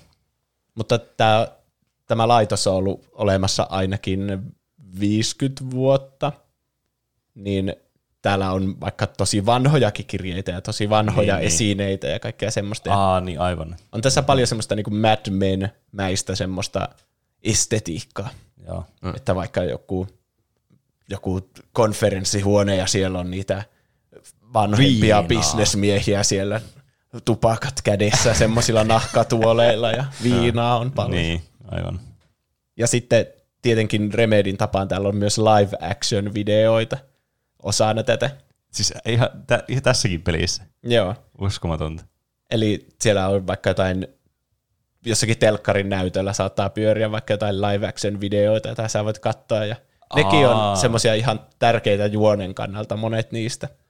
Niin joo, siis joo, tässä niinku nämä cutsceneit ei ole kuitenkaan niinku live action. Ei. Okei. Okay. Ne on semmoisia erillisiä, niinku, jotka on videoita sen maailman sisällä. Okei, okay, no tuo, tuo ehkä vähän selventää tuota asiaa. Tässä on muun muassa tämmöinen tutkimuspäällikkö Darling, jonka sä näet ja opit tuntemaan näiden videoiden kautta, jossa se aina selittää näistä esineistä vaikka, että tämä levyke oli vuonna bla bla bla ja se löydettiin, kun joku perheen talo lähti lentämään tai jotain semmoista. Ja sitten se on aina hirveän innostunut siitä omasta jutustaan, kun se kertoo siitä. Niin. Ja sitten sillä on siinä videolla semmoisia avustajia, ja ne on ihan kiusaantuneita siinä taustalla, että miksi meidän pitää olla tässä videolla. että paljon niinku eri osa-alueisiin tässä on käytetty kyllä vaivaa, että joku on kirjoittanut nuo kaikki kirjeet sinne, joku on tehnyt nuo kaikki live action videot, ja Mm. tässä on oma tämmöinen lasten ohjelmakin täällä pelin sisällä. Se on semmoinen nukeilla näytelty semmoinen opettavainen mm. lastenohjelma, joka on ihan saatanan pelottava. Kuulostaa ihan niinku normaali nukkee tuommoiselta ohjelmalta lapsille. niin. Siinä on semmoisia lapsinukkeja, jotka se on niinku suunnattu niille lapsille, ketkä on siellä laitoksella syystä tai toisesta, niin opetellaan, ni, opetetaan niitä niiden, la, sen laitoksen niistä vaaroista niille Niin, lapsille. kyllä. Niin sitten siinä vaikka se lapsinukke jotain, että hei, minä menen tästä ovesta tänne toiseen dimensioon, ja sitten siinä on semmoinen niinku opettajanukke, joka on semmoinen luuranko jostain syystä, jolla on joku vauvan naama vähän niinku teipattuna sen luurankonaaman päälle. Niin sitten aina kun ne lapset tekee jotain väärää, niin sitten se alkaa huutamaan niin, että mitä, miksi te menitte tuonne oveen? Mä en yhtään tiedä, että mikä järki siinä on, että kukaan niinku luulu, että lapsille voisi tehdä tommosen ohjelman. Mutta just tommoista absurdismia, mitä tässä pelissä on paljon. Mm. Kuulostaa tuplahyppymainokselta. Kuulostaa myös, että tässä on panostettu paljon tämmöisiin niin ohi meneviin hassuihin lisäyksiin, mm. jotka ei vaikuta niin mihinkään. Mm. Mm. Että semmoisen vaan löytää ja sitten, "Haha, hauska, hauska juttu. Jep. Mutta ne, ne tekee paljon eläväisemmän jotenkin tästä, että täällä on niinku ollut oikeasti vähän niinku ihmisiä täällä laitoksella. Niin, kyllä. Mm. Ja niilläkin on ollut tuommoista omaa elämää. Ja nämä kaikki kirjeet, vaikka ne kirjeet ja dokumentit ja kaikki, niin ne kuitenkin viittaa niihin hahmoihin, mitä sä, niin kuin, mihin sä vaikka törmäät siellä oikeasti. Mm. Mm. Ja sitten ne puhuu ihan niistä paikoista, missä sä käyt. Ja sitten justiinsa, että jotkut sä näet live actionina vaikka jotkut huoneet ja mm. sitten sä meet sinne myöhemmin itse, niin siinä tulee semmoinen olo, että tämä on oikeasti tämmöinen paikka. Niin, aivan. Kyllä, varmasti. Siellä on myös oma radio-ohjelma, tämmöinen Aha. America Overnight, joka on semmoinen yöllinen radiolähetys, minne ihmiset soittaa ja kertoo niiden näistä yliluonnollisista kokemuksista. Ja ne on tosi hauskoja kanssa. Semmoisia, että ne soittaa ja kertoo vaikka, että mä näin ufon, ja sitten se juontaja sille, no kerropa lisää, ja sitten se innostuu jotain kertomaan, että hallitus ai, yrittää estää meitä tietämästä näistä ufoista. Ja se on oikeasti sen tämän FBC niin salajuoni, että ne on oikeasti tehnyt sen radio-ohjelman, että ne sais houkuteltua ihmisiä kertomaan näistä yliluonnollisista jutuista ja sitten ne voi käydä Aivan. sitten taltioimassa nämä esineet sieltä. Eli se oli oikeasti mm. salaliitto. Niin. Kyllä. Mm. Yksi tosi hyvä puoli on myös tämä värikäs kaarti näitä erilaisia hahmoja. Tämä Jesse Faden, se on vähän semmoinen päähenkilömäinen. Se kertaa tosi selkeästi kaikille niin kuin sen omat ajatukset, sille mm. puhuu ääneen aina niissä keskusteluissa, ja se on vähän semmoista ärsyttävää välillä, että mun ei tarvitsisi tietää jokaisen kommenttiin niin kuin sun mielipidettä. Niin. Mutta tavallaan sillä on myös oma agenda siinä se veljen etsiminen, että sillä on niinku semmoinen oma päämäärä ja joillekin se voi vaikka valehdella ja pitää niitä idiootteina niitä mm. muita tyyppejä. Mutta sitten se lopulta kuitenkin hyväksyy sen kohtalonsa olla tämä uusi johtaja täällä heti täällä ja tekee periaatteessa kaiken maailman siivoushommia tai ihan mitä tahansa sille annetaan. Se on periaatteessa ainut, joka yhtään tekee mitään täällä. Kaikki muut on vaan siellä omalla paikallansa mukaan rustailemassa jotain, että no niin, mulla työt kutsuu. Ja sitten sun pitää käydä oikeasti tekemässä ne kaikki työt siellä. Aivan. Tämä näyttelijän Courtney Hope, Kaunit ja rohkeat sarjassa on muun muassa ollut mukana. Ai, No, mitä ihmettä. Sitten tämä fanien suosikki Ahti, sitä näyttelee Martti Suosalo. ai. Puhuuko se suomea? Osittain, on se ainakin suomalainen. Hauskaa. Tästä on kaiken maailman faniteorioita, koska tämä on niin kummallinen hahmo. Ja aika monet asiat tässä rikkoo fysiikan lakeja ja mm. tälleen, mutta tämä hahmo tuntuu olevan aivan absurdi, että jotkut väittää, että tämä on joku oikea jumala. ja sitten mä katsoin jonkun teoriavideo, niin Ahti, in Finnish culture that means the god of the seas, tai jotain semmoista. Niin kai se on. Mä otin ylös parhaita lainauksia tältä Ahdilta, koska ne on tämän pelin anti. melkein, melkein puni, mutta ei kuitenkaan. Niin, jep. Tämän pelin ahti. There be work for the axe. Take them behind the sauna. Eli tommosia suomalaisia sanontoja käännetty. Niin. Mm. You think there's a dog buried in this? Lomille lompsis, holiday hompsis. ja sitten mun suosikki, if they don't hire you, niin johan on helvetti. Uh, Mä Sä että, mä että suomalaiset, tai siis epäsuomalaiset, jotka tätä pelaa, niin ei ymmärrä ikinä ton Ahdin kanssa keskusteluista mitään. niin, että ne on vaan tosi sekaavia. aivan. Why is there a dog buried in this? Niin. Joku oli kirjoittanut jonkun kandidaatin tämmöisen tu- tutkinnon, ei kun mikä se on, kandidaatin Työn. työn, Mm. tästä ahdista ja sen näistä sanonnoista, Aha. kun mä googletin näitä. Mm. Joku ulkomaalainen vai suomalainen? Suomalainen se taisi olla. Okei. Okay. Nuo on kyllä aina hauskoja englanniksi vääntää noita. On niin, kyllä. Niin, siis kun ne ei yhtään niinku, suoraan käänny. Mm. Ei tarkoita mitään. Ei niin. Sitten täällä on tämä edellinen johtaja Trench, joka on siinä myös välillä mukana siinä pelissä. Niin se on sitten tosi vakava kaikista tilanteista, että tämä tilanne on aivan surkea tällä laitoksella. Me olemme kaikki menossa päin helvettiä. Se niinku ottaa kaiken tosi vakavasti. Vaikka tuo on ihan absurdi. Jotkut hahmot on sitten ihan innoissaan. Niin kuin tässä on tämmöinen tutkimusasiantuntija Emily Pope, joka on sille, onpas kiintoisaa tutkia. Sa- Saisinko näytteen näistä tyypeistä, jotka ovat kuolleet? Aa, aivan. Mm. Ja sitten tämä Darlin, ja jäi kans mieleen tämä tutkimuspäällikkö, joka tekee niitä live action opetusvideoita Aivan. niistä kaikista Aivan. esineistä, ja silloin ne avustajat siellä taustalle. Mm.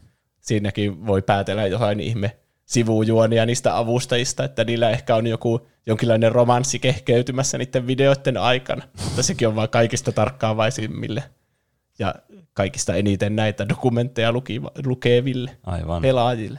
Niin kuin sinulle. Niin, kyllä mä skimpailin ne läpi aika hyvin. Siinä on vaan ärsyttävä, kun niitä on sensuroitu tosi paljon. Siinä, siinä on semmoista mustaa niinku palkkia monien sanojen päälle. Niin, aa. kuulostaa vaivalloiselta luettavalta. Niinpä. Ja sitten kun tämä on englanniksi, tietenkin vähän pitää miettiä, että mikähän tämä sana on ja mikä sana nyt olisi tuossa mustan palkin päällä. Siinä tuli ne putslet sitten tähän. Niin. Tuommoisia sanaleikkejä. Tässä vähän ongelmia on myös se, että tässä on tosi hyvä juoni ja semmoinen lineaarinen, jotka sä menet niinku paikasta A paikkaan B ja paikkaan C. Mm.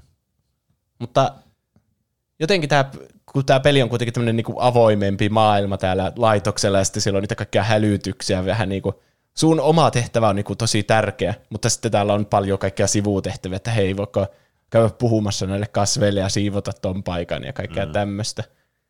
Niin vähän kaikki ei matchaa aina tässä. Että mä ehkä, kun mä tykkäsin siitä pääjuonesta, niin mä olisin ehkä mieluummin tykännyt tästä semmoisena Uncharted-tyyppisenä niinku lineaarisena seikkailuna. Niin. Mm. Mutta toisaalta ne on ihan hassuja ne avoimen maailman puoletkin tässä, että sä voit sitä laitosta tutkia itse löytää niitä eri uusia huoneita ja mm. videoita ja kaikkea.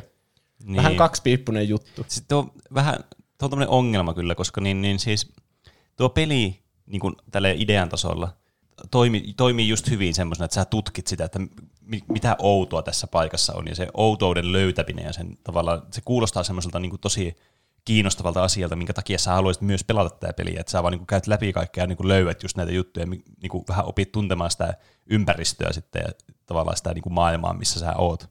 Mm. Mutta tuo tarina, koska se on niin monimutkainen, tai se kuulostaa ainakin siltä, että siinä on paljon monimutkaisia elementtejä osana, niin sit sitä palvelisi varmaan paremmin se, että se olisi semmoinen niin koheritimpi ja semmoinen niin rakennetumpi, Mm. lineaarisempi. Niin.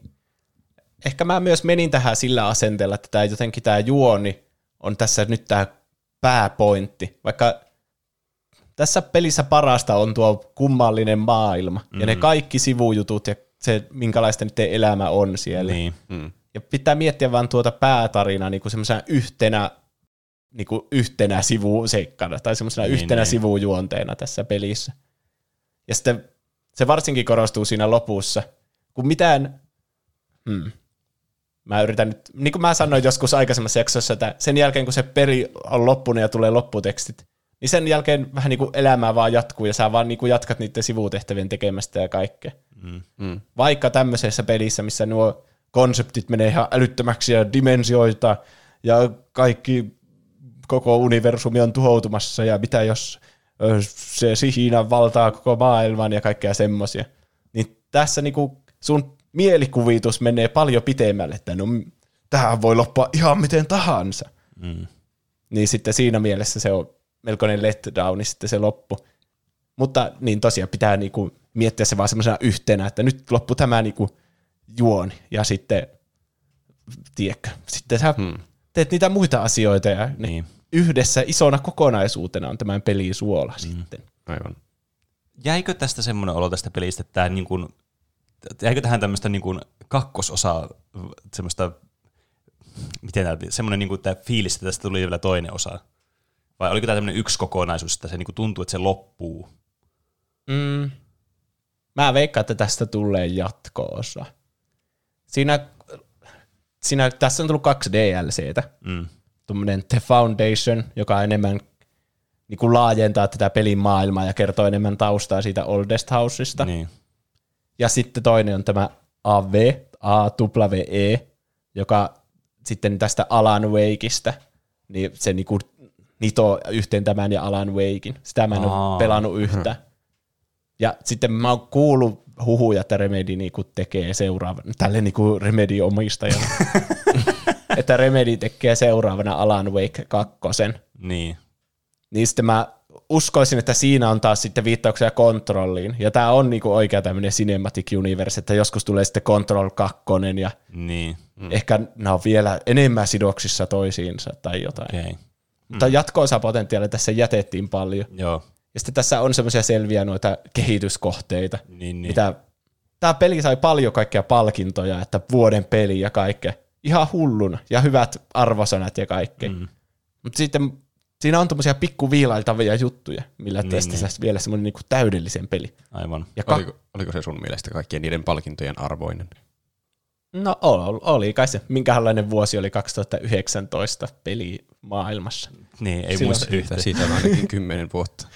Niin. Ennen tätä uutta aikaa. Niin. Mutta joo, niillä osa-alueilla se niinku yritti paljon asioita. Mm. Mm. Ja se onnistui noilla justissa noilla, varsinkin ne kaikki sivukontentit ja live action jutut, semmoinen niinku yleinen presentaatio, ja mm. grafiikat ja se, miltä tämä näyttää siellä sisällä, miten tämä on suunniteltu siellä. Mm. Kaikki on niinku tosi hienoa. Tässä on vaan ne pienet viiltävät jutut, että se kombatti käy vähän tylsäksi ja, ja navigointi on vaikeaa. Mm. Mm. Molemmat kuulostaa kuitenkin asioilta, mitkä pystyisi korjaamaan. Niin. Niin, mm. niin jatko-osalle on potentiaalia. Mm. Kiinnostuitteko tästä pelistä? No siis täytyy sanoa, että enemmän kuin mitä mä olin kiinnostunut aiemmin tästä pelistä. Et, et, ehkä tässä tuli se, mulla kiinnostus niin kuin lähinnä just siihen, niin kuin minkälainen tämä on tämä koko niin kuin tämä mesta, tämä Oldest House vaikka, ja minkälaisia juttuja täällä on, ja tavallaan, niin kuin, että mitä löydettävää täällä on, just puhun sitä sivujutuista ja niistä huoneista ja kummallisuuksista, niin se on niin kuin mm. se, mikä mua kiinnostaa kaikista eniten tässä pelissä. Mutta mua vähän niin kuin huolettaa tässä pelissä se, että onko se niin kuin itse gameplay sitten tavallaan, niin kuin, kun sä puhuit siitä, että se käy välillä ehkä tylsäksi se kombatti, ja me, niin, mulla saattaa helposti käydä tyyliseksi tuommoinen kombatti, niin kuin kokemuksen syvällä äänellä voin sen sanoa. Niin se on vähän semmoinen, mikä herättää minusta skeptisyyttä, mutta tuo konsepti on niin kiinnostava niin kuin lähtökohtaisesti, ja mä omistan jo tämän peliin, niin, niin tämän pelaaminen niin kuin, kyllä kuulostaisi ihan niin kuin hyvältä idealta. Että kyllä sä sait mut puolelle. Mä, mun kiinnostus on ehkä täysin samalla tasolla kuin aiemminkin, mutta eri, eri osa-alueilta niin, jos se kompatti käy kovin itseään toistavaksi, mm. niin se ei tietenkään kuulosta niin kutsuvalta. Plus, jos se juoni tai tarinan oli jotenkin vähän letdown, niin se kuulosti myöskin vähän pahalta, mutta se kyllä kuulosti kiinnostavalta se itse talo tai se maailma yleensäkin. Mm. Niin. Se, niin. Sä sait mut kiinnostumaan eri asioista tässä pelissä kuin mistä mä luulin olevani kiinnostunut. Mm. Mm, niin, eikä se tarinakaan missä nimessä ole huono. Se on vaan ehkä, kun mielikuvitus alkaa laukkaamaan liikaa, niin, mm. niin sä odotat semmoista, että koko maailma mullistuu tämän niin. jälkeen. Mm. Ja tajunta niin räjähtää. Mm. Mutta muuten, tosi hyvä. Mitä arvosana? Joo, anna arvosana. Kautta 15. 13 kautta 15. Oho, se on kyllä aika, aika hyvä. hyvä. Se on kyllä todella hyvä arvosana. Mutta ei, ei täydellinen mun täytyy vielä tähän loppuun sanoa, että mä tykkäsin tästä sun arvioinnista ja tästä niin kuin sun spoilerittomasta tavasta käsitellä tämä peli. Ja tämä oli, tämä oli todella jotenkin ammattimainen niin kuin semmoinen analyysi tästä oli, pelistä. Tämä kuulosti ihan peliarvostelijalta. Niin. Aha, tuli jotenkin semmoinen kanssa, että tässä tämä oli tämmöinen rehellinen analyysi, että tässä oli, otettiin myös ne negatiiviset selkeästi huomioon. Toisin kuin Rocket League ja Valheim niin kyllä. Vaan suolettiin pelkkiä kehuja. Jep. Hei! Tervetuloa teille kaikille katsojille tähän hauskaan äkkilähetykseen. Me täällä Paskanmättällä olemme kehittäneet mullistavan, kätevän ja harmittoman pikamikroaaltouunin. Tutkimustyömme tuloksena olemme saaneet tietoomme, että joillekin asiakkaillemme on epähuomiossa lähetetty ö, vanhentunut versio pikamikrosta. Haluammekin nyt tiedottaa, että mikäli olette saaneet kyseisen version, olette oikeutettuja täyteen kompensaation tuotteesta maksamastanne hinnasta. Jos olet huomannut pahoinvointia, huimausta tai muistin menetyksiä mikron läheisyydessä, voit olla oikeutettu palauttamaan tuotteen. Tässä tilanteessa pakkaa tuote sen alkuperäispakkauksen tai vaihtoehtoisesti mihin tahansa lyijyllä vuorattuun turvaastiaan. Varo koskemasta mikroon paljain käsin. Mitä me tehdään tälle mustalle aukolle? Pitäisikö siitäkin varoittaa? Ah, tosiaan. Ja välttäkää tuijottamasta mikroa yli neljää sekuntia yhtäjaksoisesti. Kun pakkaatte mikroa lähetystä varten, älkää missään olosuhteissa koskeko sen pohjasta vuotavaan mustaan liejuun. Neste on täysin turvallista, mutta tämän ohjeen noudattaminen on välttämätöntä. Kun noudatatte antamiamme ohjeita ja palautatte pikamikron paskamättään länsiosassa sijaitsevaan eristettyyn rakennukseen, saatte korvauksen tuotteesta tilillenne muutaman arkipäivän kuluessa. Mikron palautettuanne älkää yrittäkö hakea korvausta toimistoltamme henkilökohtaisesti. Maksu suoritetaan sähköisesti, kun olette poistuneet alueelta. Kiitos yhteistyöstänne. Ostakaa vastakin paskanmättään laadukkaita tuotteita.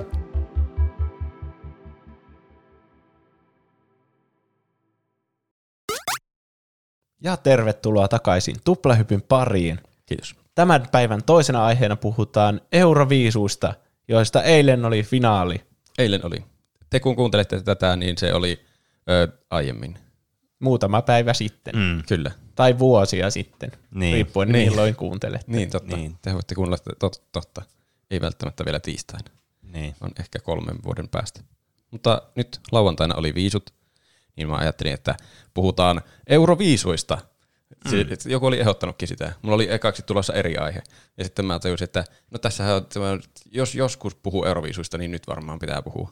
Mm. Kyllä, muuten joutuu ottaa vuoden, Niin, koska eihän kyllä. ihmiset siinä puolessa välissä vuotta enää tiedä, mikä on Eurovisu tai muista. Niin. Niin, olisi muuten todella outoa puhua joskus niin kuin lokakuussa. No niin, tänään aiheena Euroviisut. Mm. Anteeksi? Tai sitten vaikka ensi viikolla, se on, sekin olisi ollut oudompaa kuin nyt. Niin. Nyt on vielä kaikki niin tuoreissa muistissa siitä. Niin. Kaikilla on vielä hype kautta pettymys päällä. niin. Pettymys lähinnä. Mutta toisaalta ei välttämättä niin suuri kuin voisi voinut olla. Mm, kyllä. niin totta. Mä ajattelin, että puhutaan niin euroviisuista yleisesti jotenkin vähän, ja sitten myös tämän vuoden viisuista, mm. kun Suomi voitti. Mä tein nämä muistiinpanot ennen lauantaita. niin, täällä voi tulla tämmöisiä. Ja meillä oli viikon kysymyksenä myös, että, että kuka voittaa viisut. Se jo mm. riippuen millä alustalla vastasi, niin siellä oli joko kysymyksenä, että sano kuka voittaa viisut, tai että, että selviä tästä pelottavasta glitter-asemiehestä.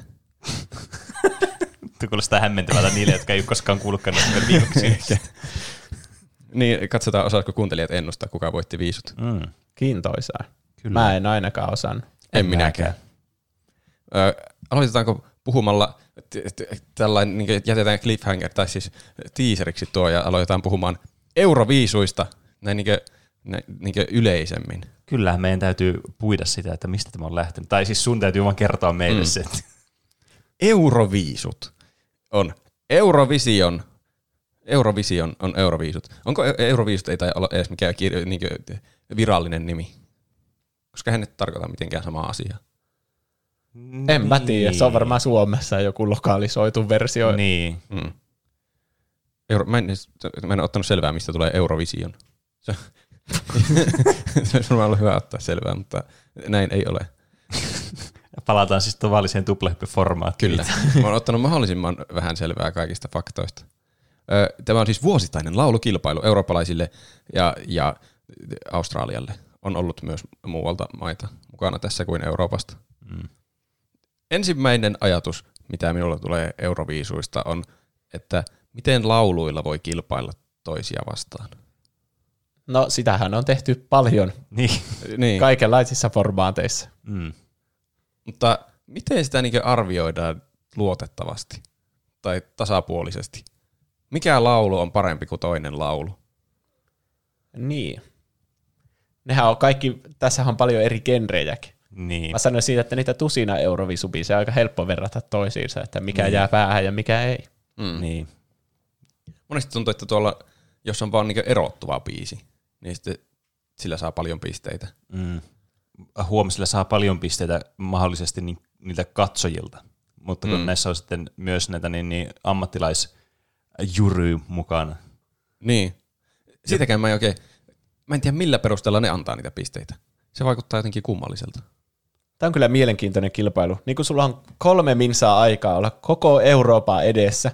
Jotain musiikkia siinä on tietenkin pakko olla, mm. mutta esityksellä ja niillä hahmoilla, ketä siellä on siellä Niin jo. lavalla, Mm. mitä liian proppeja niillä on ja mitä siellä taustalla näkyy. Kaikki ne keinot pitää ottaa käyttöön jotenkin vaan Kyllä. saada ääniä sulle. Kyllä, mä Niin. sanoisin, että Euroviisut ei ole musiikkikilpailu, vaan esityskilpailu. Niin, se, siellä koko ajan hoetaan, että jotakin, no niin, paras laulu voittakoon, mm. mutta siis on, tuntuu, että sillä laululla on aika pieni merkitys. Mm. No siis silloin, niin, se vähän riippuu, siis koska niin, ö, tähän nyt meni heti tämmöiseen niin tosi syvälliseen mietintään tämä.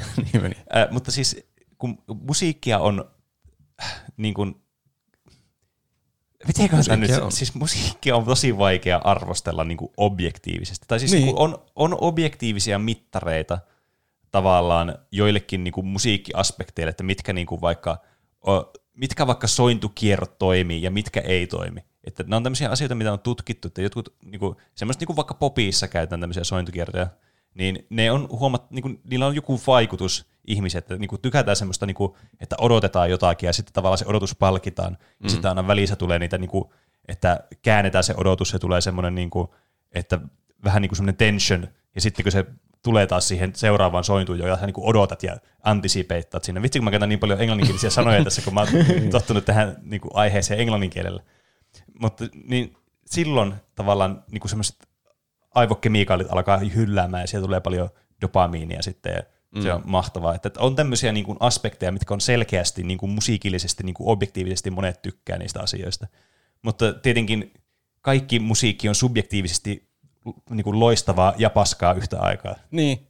Se on mun mielestä outoa, miten niitä voi niinkö arvioida toisiinsa verrattuna. Mm. Jotakin kahta biisiä, koska se riippuu ihan ihmisestä, kummasta biisistä tykkää enemmän. Niin. Paitsi jos joku toinen on oikeasti aivan huono. Se on vaikka miksattu päin persettä tai Niin. se laulaja, jossa laulaa. No mutta tuossa sulla tuli taas semmoisia objektiivisia mittareita tavallaan sille musiikin laadulle. Mm. Eli laulajan pitää olla hyvä. Kyllä, niin. ja sehän on kuitenkin tämä laulukilpailu. Siis tämä Euroviisuthan toimii sillä tavalla, että siinä täytyy, se kestää kolme minuuttia se biisi, ja sitten täytyy olla laulaja. Mm. Ja silleen, että se laulaa niin kuin liveenä siinä, ja sitten se kaikki muu musiikki tulee sitten niin kuin playbackinä. Niin kyllä se laulu on niin kuin selkeästi se niin kuin, ää, tässä niin kuin keskiössä. Laulaja on hyvä. Mm. Ja se varmasti niin kuin vaikuttaa paljon näiden ammattilaiskaartien niin kuin arvoisteluun sitten, että kuinka niin kuin taidokas se laulaja on, ja minkälainen tulkinta sillä on, ja niin kuin, kuin hyvä vaikka rekisteri sillä on, ja kuin hyvin se, niin kuin, tu, niin kuin miten hyvä se on laulajana. Mm. Siksi se Sveitsin biisi sai varmaan paljon Niin, niin, kyllä. pisteitä niiltä, niiltä ammattiraadeilta, koska se laulaja oli vaan niin hyvä, vaikka mun mielestä se biisi oli vähän tylsä jopa. Niin. Sitten sanoilla on tosi paljon Kyllä, merkitystä. kyllä. Mm. Tietenkin tämä näkyy koko Euroopan eessä, niin pitää olla semmoinen niinku, semmoinen ajan hermolla oleva ja jopa sille vähän niinku edistyksellinen niinku sanoma mm. siinä biisissä. Kyllä.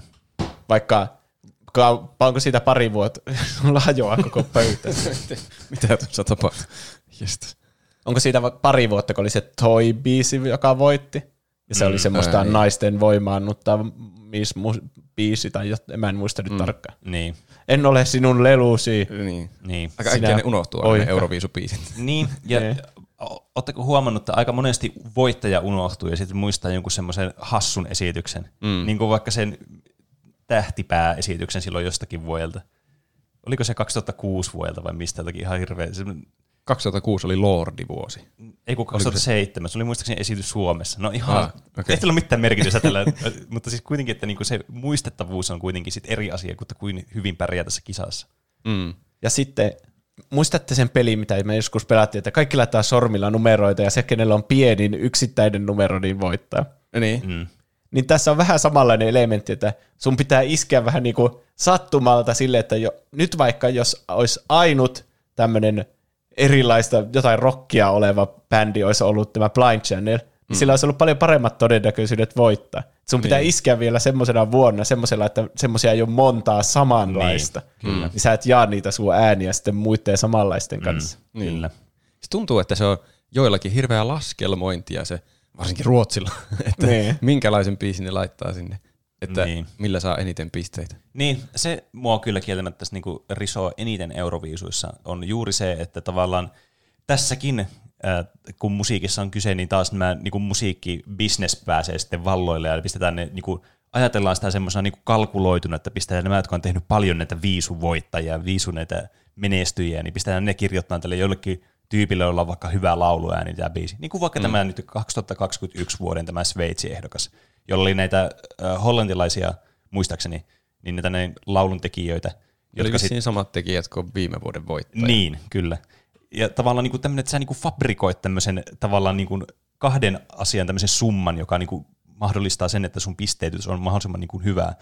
Ja toimii varmasti niin kuin tämmöisessä tilanteessa, nyt se laule oli niin hyvä, mm. niin toimi just tälle niin kuin tuomaristolle, joka oli siis niitä ammattilaiskaarteja, jotka varmastikin arvosteli ju- nimenomaan tätä lauluesitystä tässä. Mä veikkaan, että se on ollut täysin keskiössä. Mm. Mm. Koska he, tästä biisistä, tästä ei muista yhtään mitään. Sitä täytyy kyllä myöntää, että mulla soi se aamulla herätessä päässä se biisi. Mä en Niinkö? tiedä, miksi se justiin soi mulla päässä se biisi, kai se kertoo sitten jotakin, että se niihin Niin. tarttuu. Mutta silloin kun mä kuuntelin sitä, niin se oli vähän tylsä biisi. Niin. No siis tämä on jotenkin, mulla on aina vähän biasoitunut, kun mä en voi sietää palladeja Euroviisussa. Ne on mun Joo. mielestä niin perseestä suoraan sanottuna. Ne tuntuu saavan paljon pisteitä Niin niin on. ammattiraadeilta. Kyllä. Se var- varmaan johtuu siitä, että jos se on hyvä laulaja, niin sit se laulaja, niin kun, se on todellakin niin kun se niin kuin valokeila siinä. Niin voitte kuvitella, jos joku biisi, niin, niin semmoinen, vaikka semmoinen joku Euroviisu, semmoinen bilebiisi, niin he, siinä vähän niin kuin se, se bile, se biisi on vähän niin kuin se keskiö, ja sitten se laulaja on niin kuin siinä osana, tiettekö? Mm. Et, että se, niin kuin, se ei ole se niin kuin tärkein osuus sitä biisiä. Et se laulaja voisi vaihtaa ihan hyvin, ja se biisi toimisi samalla tavalla. Mm, mm. Mutta jos on Sveitsin biisi vaikka, niin vaihtaa sen laulajan, niin se muuttuisi ihan täysin se fiilis siinä biisissä. Mm. Totta. Ja sama oli vaikka Ranskalla, että siinä oli pelkkä Kyllä. laulaja eikä mitään muuta. Jep. Niin. Se, siis se oli kyllä niin todella hyviä nämä kaksi esitystä kyllä, sille niin kuin tämmöisillä mittareilla. Mutta sitten niin kuin Euroviisu esitysmittarilla mun mielestä aika toissijaisia. Mm. Tuo oli kun mainitsit sen, että ö, sille sveitsiläiselle oli tehnyt sen sama tiimi biisin kuin viime vuoden voittajalle, niin nä- näistä säännöistä olikin puhetta, että enintään kolme minuuttia pitää olla kappale, ja laulajan pitää laulaa itse, mm. ja muut asiat saa tulla nauhalta. Mutta sitten nykyään, ennen on ollut sääntöjä jotenkin, että rajoitetaan esiintyjän kansalaisuutta tai kieltä, laulukieltä. Mutta Mm. nykyään ei rajoiteta millään tavalla. Eli jonkun maan esiintyjä voi olla vain joku ulkomaalainen tyyppi, jolle on palkattu ulkomailta jotkut tyypit tekemään biisi sille. Niin mi- mi- mikä siinä niinku sitten tavallaan kilpailee? Mi- miten nämä Miten tos- tässä miten- kilpailee niinku vaan maiden rekrytointitoimistot keskenään? Niin. Kuka on palkannut omalle maalleen parhaan biisin? Miten tuo toimii vaikka jääkiekon maailman mestaruuskisoissa? Niin. Onko niitä jotenkin pakko olla sen maalaisia vai voiko sekin joukkue ostaa jonkun toisen maalaisen pelaajan? Siis pitäähän maajoukkueessa olla sen maan kansalainen Okei. kaikissa urheilussa. Niin, se varmaan se kansalaisuus on varmaan se kriteeri siinä. Mm. Mutta tässä ei ole semmoista, että tässä niin. kilpailee se niinku koko joku Ylen semmoinen uuden musiikin toimikunta. Niin, siis Mu- kyllä. Niin. Tä- tä- Tähän kuitenkin niin kuin, nämä kaikissa ä, eri maissa on erilaiset systeemit, millä valitaan sitten tämä Euroviisu-edustaja. Mm. Ö, Meillä tietysti täällä on nykyään toimii tämä UMK, eli Uuden musiikin Kilpailu. kilpailu. Oli- Mä mietin, että mistä se tulee. Jossa siis tietysti jollakin periaatteella, mä en tiedä millä, että onko se joku raati valittaja sinne esiintyjiä vai miten se toimii, pitääkö ne hakea, onko ne joku semmoinen niinku, semmoiset niinku karsinnat, Varmaan sinne haetaan ja sitten jotenkin karsitaan Niin. siitä siihen lopulliseen kilpailuun sitten. Mutta joskus kai ne valitsee sen, että otetaan Saara Aalto ja sitten Niin. sille Niin, se kehitetään oli outo monta biisiä. Joo, kyllä. Tai Darudella oli sama. Mm. Niin. Niin siis, että valitaan sitten, yleisö äänestää tavallaan niistä, mitkä on päässyt siihen kilpailuun, ja sitten kilpailun voittaja on usein. Oli se nyt sitten UMK tai jossakin maissa vaikka Idols voi olla se, mikä mm. on se, mistä ne pääsee sitten sinne huipulle, tähän tavallaan Euroviisukisaan. Ni- Ja joissakin maissa sitten, ja joskus ä, aikakausistakin riippuen, niin kuin Suomessakin, tämmöinen niin kuin joku järjestö vaan valitsee sen, että tämä nyt menee Euroviisuihin. Mm. Ja monesti se aiheuttaa paljon niin kuin, hämmennystä ja vihaa. niin. Ja niin kuin, erityisesti, jos siinä biisissä ei ole edes valinnanvaraa, tietenkin jotkuthan tekee sitten, niin kuin vaikka Suomessakin tehtiin just vaikka, että piti vaikka niistä valita niistä Daruden biiseistä vaikka joku. Ja mikä muista kanssa, mä en nyt halua räntätä tästä. Mun mielestä ihan idioottimaista, että se Darude oli mukaan esiintymässä siellä. Sori nyt vaan, jos kuuntelet tätä jaksoa, mutta mun mielestä siinä ei ole mitään järkeä, että se on niinku pääasiassa niinku laulukilpailu, jossa sulla on niinku se, sulla täytyy olla ainut elementti, mikä siinä pitää niinku olla, niin se laulaja. Ja sitten mm. se laulaja ei ole se, joka menee sinne niinku esiintymään. Tiedättekö, että se mitään järkeä. Se, Se se oli- esittää olevansa siellä DJ. Niin, että- Darude feat Sebastian Reiman. Niin, se oli Sebastian Reiman, ei Darude, vaikka siis mm. totta kai mä nyt yritän viiä tässä pois sitä, että, tämä oli Daruden tekemä biisi. En tiedä, oliko sanottama, taisi olla Reimanin sanottama. Mut, siis niinku, eh, mutta tämä niinku, kilpailun tämä niinku, henki jotenkin niinku, sotii vastoin tätä ajatusta. Et, että jos olisi joku yhtyö, niin se olisi eri asia, mutta koska silloin se yleensä kuuluu siihen niinku keulakuvaan hahmona se laulaja. Mutta se oli ihan jotenkin hämmentävää. Se, Se on oli vielä pakko hassu. räyntätä Se, tuosta. se on sori. vielä hassu, kun ne, ne ei ikinä niinku soita ne soittajat siellä. Tai kaikki tulee taustanauhalta jutut. Niin. Siellä, jos, jos siellä on joku tommonen DJ, niin eihän sekään tee siellä mitään. Se vaan Niin. heiluu, mm. jos DJt nyt yleensä tekee. Kai ne tekee. mutta, tuota, Onhan niillä Se- niitä ja nupikoita Niin. ja semmoista.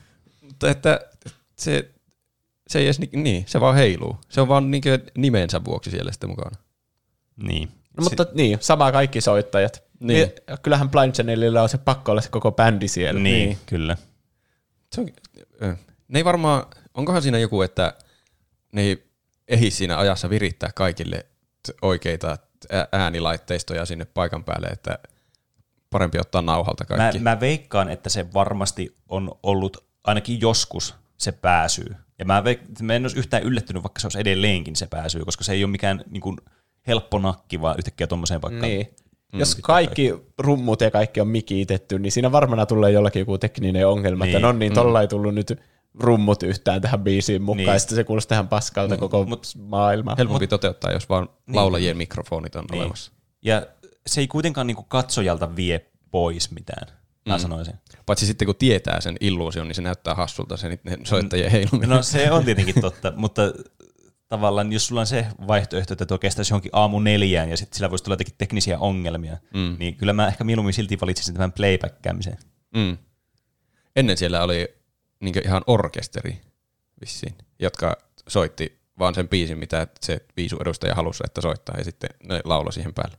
Mm. Se, oli, se, oli, se on kyllä ihan hauska systeemi sekin. Live-musiikki. Eli jos Blind Channel olisi ollut siellä, niin se orkesteri olisi soittanut se oikeasti, mutta Blind Channel olisi esittänyt soittavansa sen. en tiedä, miten se olisi sitten. niin. Mm.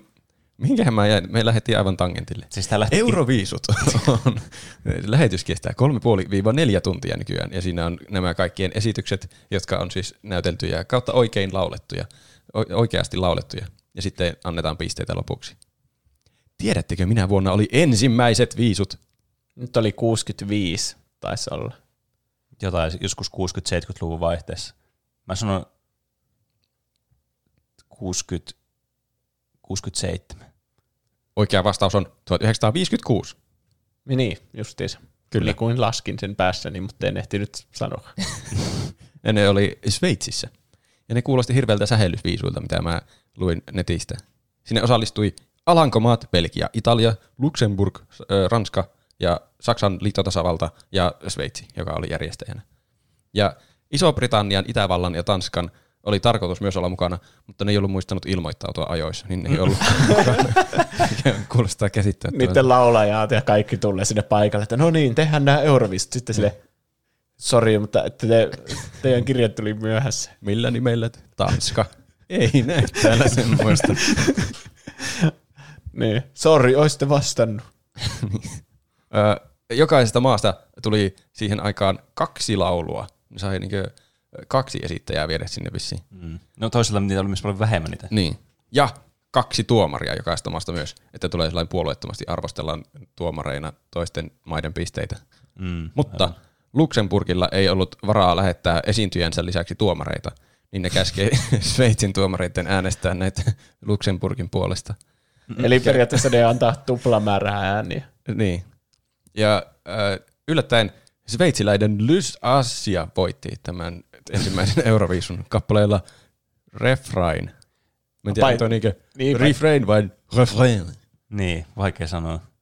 Eli se Sveitsin tuomarit, jotka oli sillä, niin hän pystyi antamaan 12 pistettä itsellensä. Niin, Antokoon. mä, en, mä en tiedä, mitenköhän se toimii sitten. Että itseään ei varmaan saa äänestää, mitenköhän se meni. Mutta sitten jos ne sveitsiläiset onkin luksemburgilaisia, niin. Niin. sitten saakin äänestää. niin, kyllä ne varmasti sai äänestää. Ö, refrain tarkoittaa ilmeisesti kertosäe, mikä on hyvin euroviisumainen biisin nimi kyllä. Mm. No sit se kuulostaa kyllä, että se on varmaan ranskaa enemmän kuin englantia. Niin, kyllä. Ei refrain tar- tarkoita kertosäettä. Mm. Mutta se, siinä ei välttämättä ollut ihan hirveä korruptio niissä pisteytyksissä, koska tämä Lys Asia oli niin reilusti nimekkäin osallistuja. Että se ehkä senkin takia voitti myös. Aivan. Ja sitten ö, näin vuosien varrella on tullut lisää maita mukaan tähän kilpailuun ja formaattikin on muuttunut mm. aika runsaasti. Tiedättekö, mikä maa on voittanut eniten viisuja? Onko se Ruotsi? Se on voittanut aika monesti. Se on voittanut, mutta ei voittanut eniten. Mä veikkaan, että eniten voittanut on Sveitsi. Väärin. Irlanti on voittanut seitsemän kertaa. Oho. Se oli yllättävä fakta mun mielestä. No joo. Ruotsi oli voittanut kuusi kertaa, se oli toisena. Ö, Suomi meni Euroviisuihin minä vuonna. Tästä tulikin tietokilpailu. Aina näistä tulee tietokilpailu. Mm. Niin minä vuonna siis ensimmäistä kertaa oli Euroviisussa. Niin, Niin. Onko se joskus 70-luvulla? Ei. Se on 83. Väärin. 1961. Oho, Aika nopeasti Niin on kyllä. Oli ne niin melko ensimmäisten joukossa kuitenkin. Siellä oli Laila Kinnunen lauloi Valoa ikkunassa ja tuli kymmenenneksi No, aika hyvin. 16 osallistujasta. No ihan paska. Ja mä rupesin tutkimaan näitä tilastoja Euroviisuista, niin, tai siis Suomen tilastoja nimenomaan. Niin mm. Suomi on näköjään ollut perinteisesti aivan todella huono tässä kilpailussa. Mm. Että tosi harvassa on top 10 sijoitukset. Niitä varmaan yhden käden sormilla voi laskea. Niin. En tiedä, tarviiko edes koko kättä. Ja mm. vielä harvemmassa top viitoset, joita on tasan yksi. Silloin kun Lordi voitti. Niin. Niin ja nyt Vuonna oli 2006. kuuenneksi. Onkohan tuo toisiksi paras suoritus, mitä Suomella on ikinä ollut? Mun mielestä ne sanoo, että tämä oli toiseksi paras suoritus, mikä Suomella ikinä on ollut. Niin, kyllä. Suhteutettuna siihen, että kuinka monta osallistujaa on. Niin. Ai Tai niin. vaikka, vaikka Ei, suhteuttamattakin. niin, ehkä. niin, siis, niin, ky, joo, kyllä. Mutta niin, 2006 Lordi siis ö, voitti. Ja siihen asti, tuohon kak- kah- 2006 asti Suomi oli pisimpään voittamatta kaikista Euroviisumaa osallistujista. Oho. Mut, Eli niin. Silti me aina ollaan silleen, että ai vitsi Euroviis, no niin, tänä vuonna voittaa. niin. Tuo on niin kuin jääki, jääkiekko, aivan se, paskoja. jep, tuo on niin kuin se jääkiekon maailmanmestaruus, mikä tuli silloin 95 vuonna, niin vieläkin kaikki fiilistelee sitä. mm, onhan niitä tullut no No pari on, sen jälkeen. No on tullut, mutta... Miksi niin, Suomi on teidän mielestä ihan paska Euroviisuissa? Mä en tiedä. Se vaikuttaa jotenkin epäreilulta. Mm. Tänäkin vuonna tuntuu olevan hyvät mahdollisuudet, mutta niin, Niin. en tiedä. Onko. Suomella huonot suhteet naapurivaltioihin? Koska muut saa aina, ihme Kreetat ja Kreikat antaa toisillensa aina täydet pisteet. Mm. Niin, tämä on tietysti aina tämä kuuma peruna, mikä niin on Euroviisussa mukana, että onko äänet poliittisesti niin kuin latautuneita vai ei. Ruotsi ei tyli anna Suomelle pisteitä, mm. vaikka Suomella olisi tosi hyvä edustaja. Ehkä kaikki ajattelee, että Suomi on niin kohtelias, että me ei hyökätä mihinkään, vaikka me ei saa pisteitä. Väärin luulin. Ai, te- te- Te olette heti tämän, tämän salaliittoteorian kannalla, että tämä on niin kuin pelkästään poliittisesti latautunutta. Tämä. ei, mä veikkaan, että Suomi on vähän semmoinen, että se matkii muita maita, vaikka ei tarvis. Suomella ei ehkä ole aina sellaista niinku parasta sellaista itseluottamusta. Niin. Niin. Suomen pärjää parhaiten silloin, kun ne laittaa semmoisen niinku Suomi, hevin maa, heviä ja raskasta niin. rockia ja metallia, Mut, sitten Suomi pärjää. Pelataan vahvuuksillamme. Mutta Niin. tässä pitää ottaa myös huomioon sitten se, että no, t- nyt oli tietysti niin suuri yleisöäänisaanti oli tietysti Blind Channel, mikä oli mahtavaa. Koska mä ainakin itse niin kuin näin paljon niin kuin tärkeämpänä se, että se, että joku kaarti antaa jollekin ääniä versus että ihmiset, jotka kuuntelee musiikkia oikeasti, niin. Niin. ne antaa ääniä. Sehän on paljon tärkeämpää, koska jos ihmiset ei kuuntele sun biisejä ja sit sä oot jollekin kaartilta hyvät äänet, niin mitä vitun väliä sillä on? Ketä kiinnostaa? Niin. Mä oon miettinyt, että eikö sillä pitäisi olla isompi merkitys sillä yleisöäänillä kuin niillä ammattiraatien äänillä. Niin. Ja luulisi, että se toisi myös enemmän sitä fyffeä kanssa, kun pitäisi äänestää, ja sillä olisi enemmän... Sun rahat on aivan märkiä. Se oli, se oli vähän niin kuin semmoinen Jeff's Kiss, semmoinen, mutta semmoinen, tiedätkö, semmoinen ilkeä Mr. Moneybacks-versio. Mutta mut siis niinku, tässä pitää kuitenkin ottaa myös huomioon, niinku vaikka, että siis onko Suomen niinku tämmöinen musiikkimaailma, tai siis niinku musiikki tämmöinen niinku, tavallaan identiteetti, niin onko se liian melankolinen tai liian semmoinen, tiedättekö, ää, tavallaan niinku, semmoinen, että se on liian synkkä vähän niin kuin Niin se ei ehkä sovi tuohon Euroviisumaailmaan. Niin, sellainen. kyllä, mikä on mm. niin täynnä semmoista niin kuin hyvää fiilistä ja energiaa. Tietenkin aina voi tehdä argumentit, että okei, että erottuu ainakin vahvuutenaan, niin kuin vaikka Lordi teki silloin aikoinaan, mm. ja sitten tämä Blind Channel nyt. Mutta tavallaan niin kuin, sitten sit tavallaan mennään myös siihen, että ketkä äänestää Euroviisuissa. Että jos no, pelkästään niin kuin, nyt unohdetaan tämä ju, paska jury kokonaan pois tästä ja mietitään vaan niitä niin kuin katsojia, mm. niin ke- ketä tässä niin kuin äänestää tässä ohjelmassa? Niin onko ne sitten sellaisia ihmisiä, jotka niin kuin, tavallaan, jotka kuitenkin niin kuin suuri osa varmasti koostuu semmoista, jotka tykkää niin kuin sitä NS-massamusiikista. Mm. Niin sillä on syy, miksi sitä massamusiikista tykkää, miksi se on massamusiikkia, koska suurin osa niin kuin, siihen painottuu kaikista helpoiten. Niin tietysti silloin voi ajatella, että tämä musiikkityyli ei vaan sovi sitten kaikista useimmalle niin kuin katsojalle ja kuuntelijalle. Mm. Et, et, ei se nyt tarvitse välttämättä olla sen monimutkaisempaa. Ja tietenkin se toinen kysymys, että miksi Suomi aina pärjää niin huonosti, niin en, en mä tiedä sitten, että johtuuko se näistä asioista ja sitten siitä, että Suomi on tosi huono kans brändäämään itseään monessa asiassa. Että jotenkin tämä suomalaisuus sitten on toimii meidän esteenä jokaisessa tämmöisessä kilpailussa.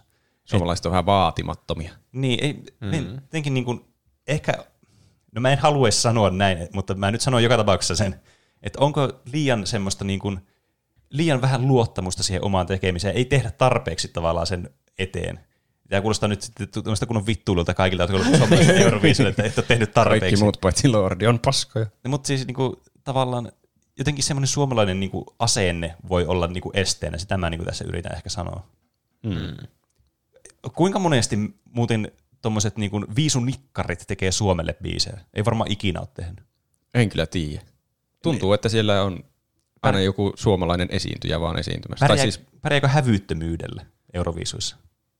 Hävyttömyydellä. Niin, että pistetään vaan niinku hävyttömästi vaan niitä niinku viisunikkareita, Aa, sinne, niitä niin. semmoisia maksetaan vaan miljoonia. Mä veikkaan, No että siis- pärjää niinku tilastollisesti paremmin niin. Niin. kuin joku Ruotsi. Että aina satunnaisesti ne voittaa sillä niinku kaikista tuotetuimmalla Niin. biisillä. Niin.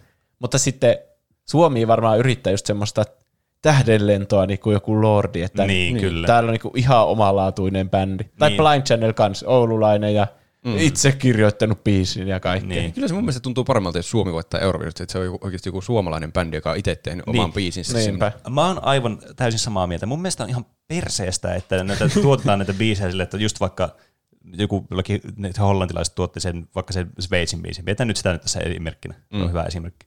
Niin kun, se olla osa sitä musiikkikilpailua se, että sulla niinku sä tuot sinne jonkun tavallaan sen maan biisin. Mm. Niin onhan se nyt ihan tyhmää, että joku toinen on tehnyt sen. Tavallaan, että silloin äh, minun mielestäni, jos sinä et ole itse tehnyt kappaletta, niin sä oot, et ole artisti, mutta olet ehkä muusikko silloin. Sä vaan soitat jonkun tekemään tai laulat jonkun tekemään kappaletta. Kyllä se täytyy olla se oma tekele siinä mukaan. Saatana. No, mä en tiedä, miltä se tuntuu, jos niinkö, joku ostaa ulkomailta sekä sen biisin että esiintyjän. Niin. Niin mi- mi- miten kukaan voi ajatella, että nyt joku vaikka Ruotsi voitti Euroviisut, jos siellä on vaikka islantilainen laulaja esittämässä norjalaista biisiä? Niin. En tiedä, ei siinä varmasti tule mitään torille fiilistä sen voiton mm. jälkeen. Siis mm. tietenkin sekin nyt, tämä on just tämmöinen, että tässä on niin monta tämmöistä erilaista niin kuin aspektia, mitä ottaa huomioon. Niin kuin, että onko sekään sitten tavallaan, niin kuin, tavallaan onko silläkään niin kuin merkitystä, että mistä on niin kuin normaali tilanteessa ihmisiä ei kiinnosta, että mistä päin sä välttämättä oot. Niin, mä Mutta- kuulostan nyt hirveältä nationalistilta. Niin, mutta tietenkin niin kuin, tämä niin kuin, kisan niin kuin, formaatin ideana niin kuin, se jotenkin tuntuu väärältä. Niin, koska siinä ne liput kilpailee toisiaan vastaan Niin. jotenkin. Ja siinä puhuu, ei puhuta, että Blind Channelille 12 pistettä, siinä puhutaan, että tämä maa saa nyt Niin. nämä pisteet. Mm. Kyllä, Näin juuri. Mutta Lordi voitti vuonna 2006 ja se oli hieno hetki. Kyllä. Muista Se- edelleen se. Mm. Mm. Se, se oli kyllä, että se Suomi sekosi muistaakseni silloin. Kyllä. Ja se oli, ö, niin kuin sanoin, niin pisin, pisin aika kenestäkään, joka ei ole voittanut, niin Suomi oli ollut voittamatta. Mutta sitten Lordi teki silloisen pisteennätyksen koko viisuissa. Että sai eniten pisteitä, mitä mm. enemmän kuin kukaan oli ikinä saanut pisteitä Euroviisuissa. Paljon se oli pisteitä? En muista enää.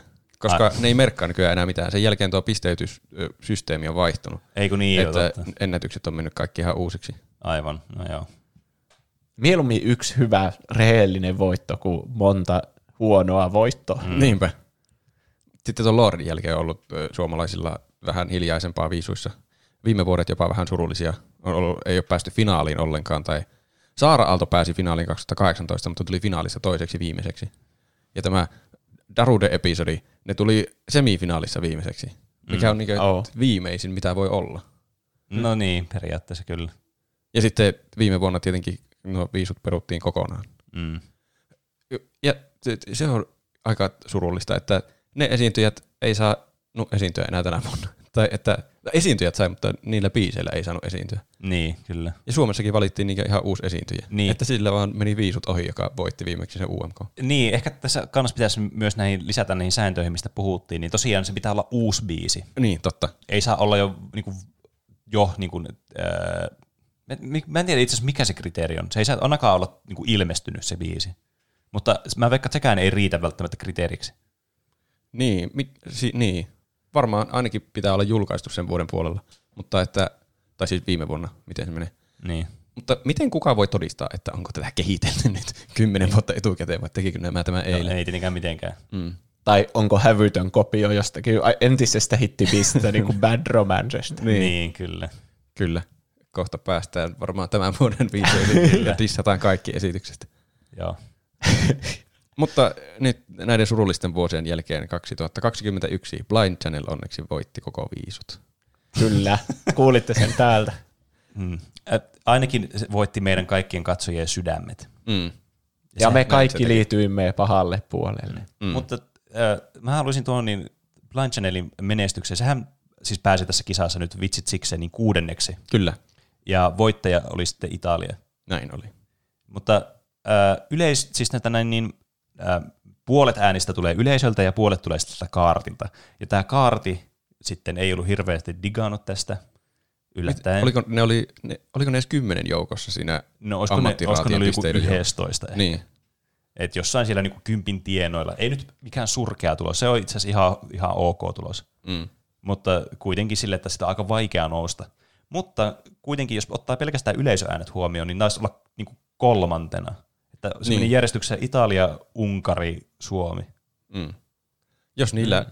yleisöäänillä olisi vaan enemmän merkitystä, niin olisi voinut helpostikin tulla top 5 joita tänä Niin, vuonna. kyllä. Mutta siinäkin kyllä huomasi, että niinku, mikä on myös aika tyypillistä näille, että jos on tämmöiset juryyt mukana täällä, niin, niin sitten tavallaan se kansan ääni on monesti aika poikkeava sitten niistä, niinku, sitten niistä ammattilaisista, jotka on äänestänyt. Mm. Si- siksi mä olisin miettinyt, että millä perusteella ne ammattilaiset äänestää. Niin, näkeekö ne nämä esitykset? Ensinnäkin mä mietin sitä, että onko nämä niin kuin, siis kuin, tämä tuntuu siltä, että nämä niin kuin ammattilaiset olisi äänestänyt jo kauan sitten, että se olisi logistisesti mitenkään mahdollista tehdä näitä ääni, niin, tiedätkö, Niin. laskelmia. Miten ne voi äänestää niin samanlain toistensa kanssa, mutta kuitenkin niin erilain yleisön kanssa? Niin, Mutta En tietenkin tiedä. siellä on sitten niitä outoja anomalyja, jotka äänestää naapurivaltioita. niin mistä kyllä. ihan Vaikka näkee. kuuluu juryyn. Niin. Niin. Huh.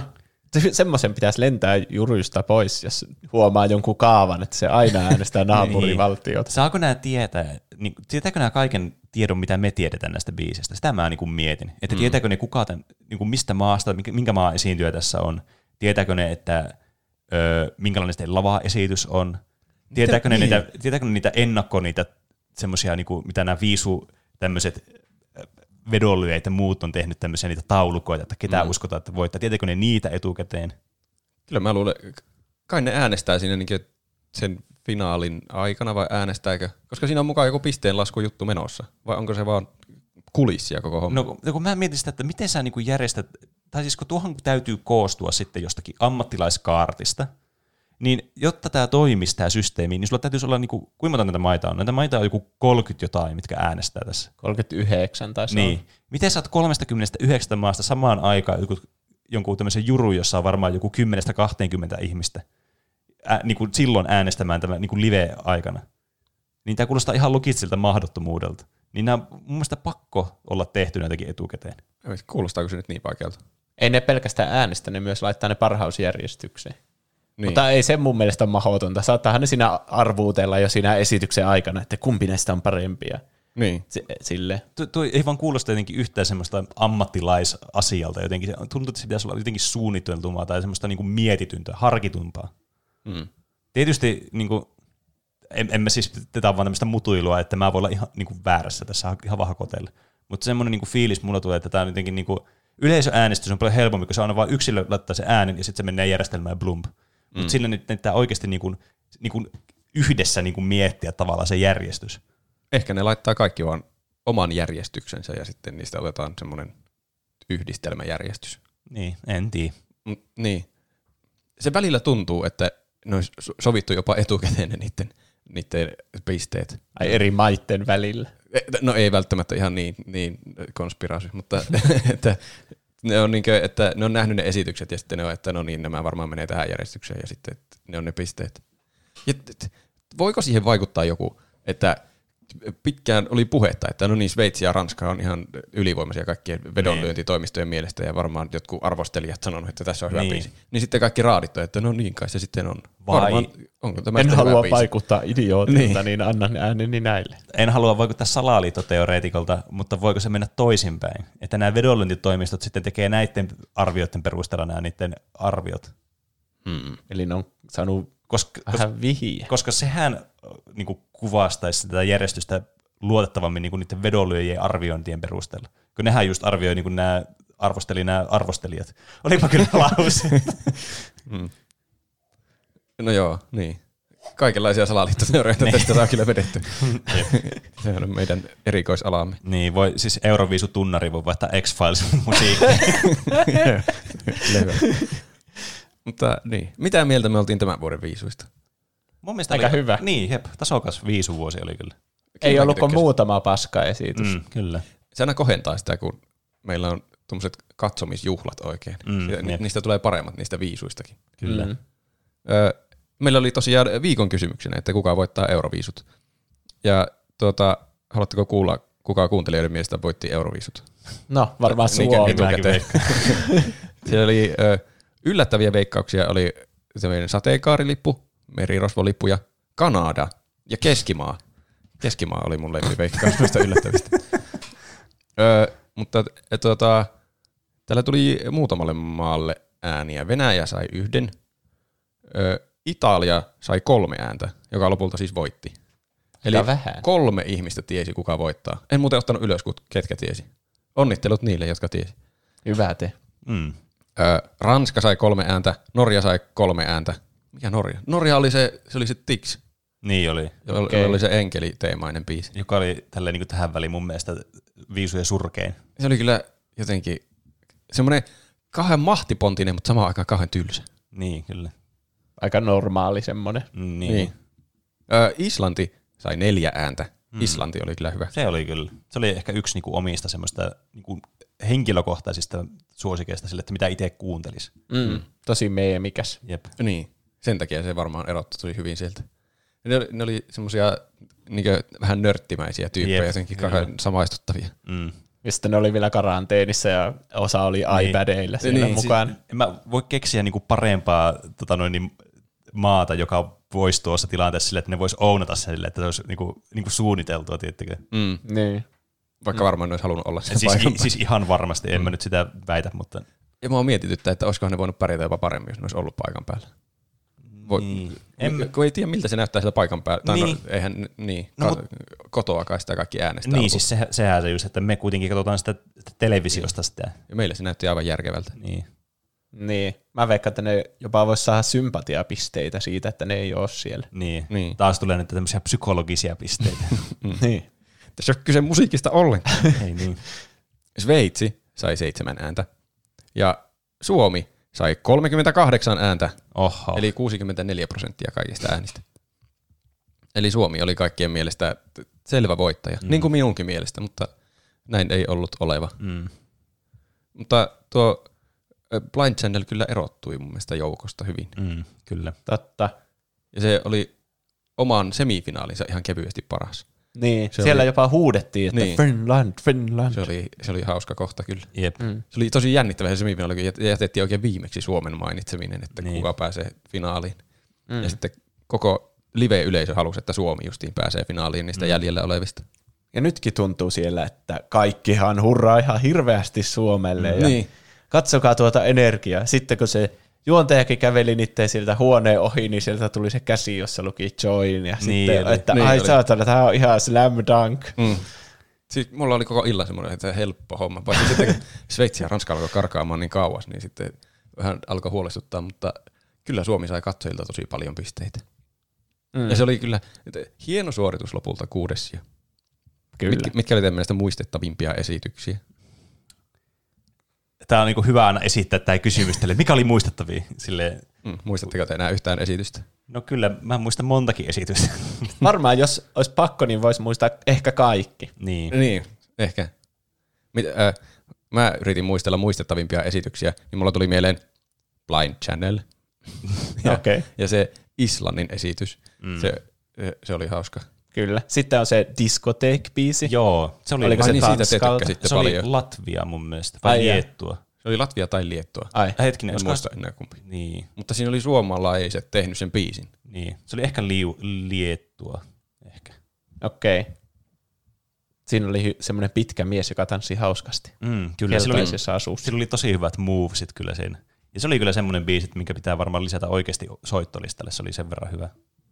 Mä en mm. niin innostunut siitä biisistä.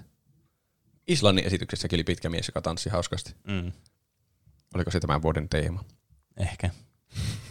Myös ö, muistettava esitys oli tämä El Diablo, joka oli Bad Romance kirjoitettu uudestaan. Mm, kyllä. Niin, tosi niinku koko musiikki. Se oli vaan joku karaoke-versio Bad Romancesta siellä vetty, Niin. mutta Mm. eri sanoilla. Siis tää oli just sellainen versio, tiettikö, mitä aina niinku, mitä Suomessakin paljon oli jos, johonkin aikaan.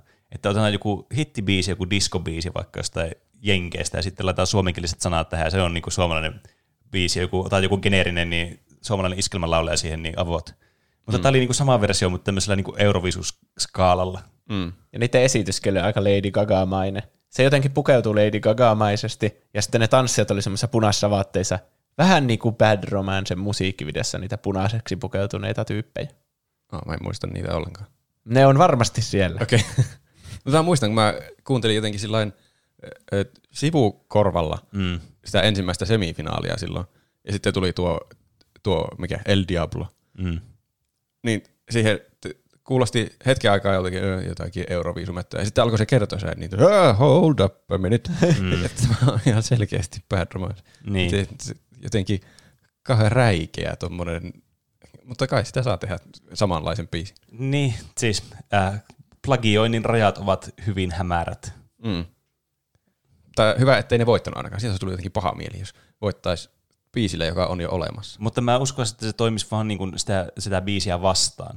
Et mä veikkaan, että jos niin kuin tässäkin tuli, että se kuulosti Bad Romanceilta, niin mulla ainakin itsellä tuli sellainen mieli, että nyt var- var- varmasti äänestä tuota, kun tämä on niin paremmasta kappaleesta tehty tämmöinen huonompi versio. niin, semmoinen Niin. halpa halli Bad Romance. niin, niin oli. Tuo oli just semmoinen Bad Romance at Home.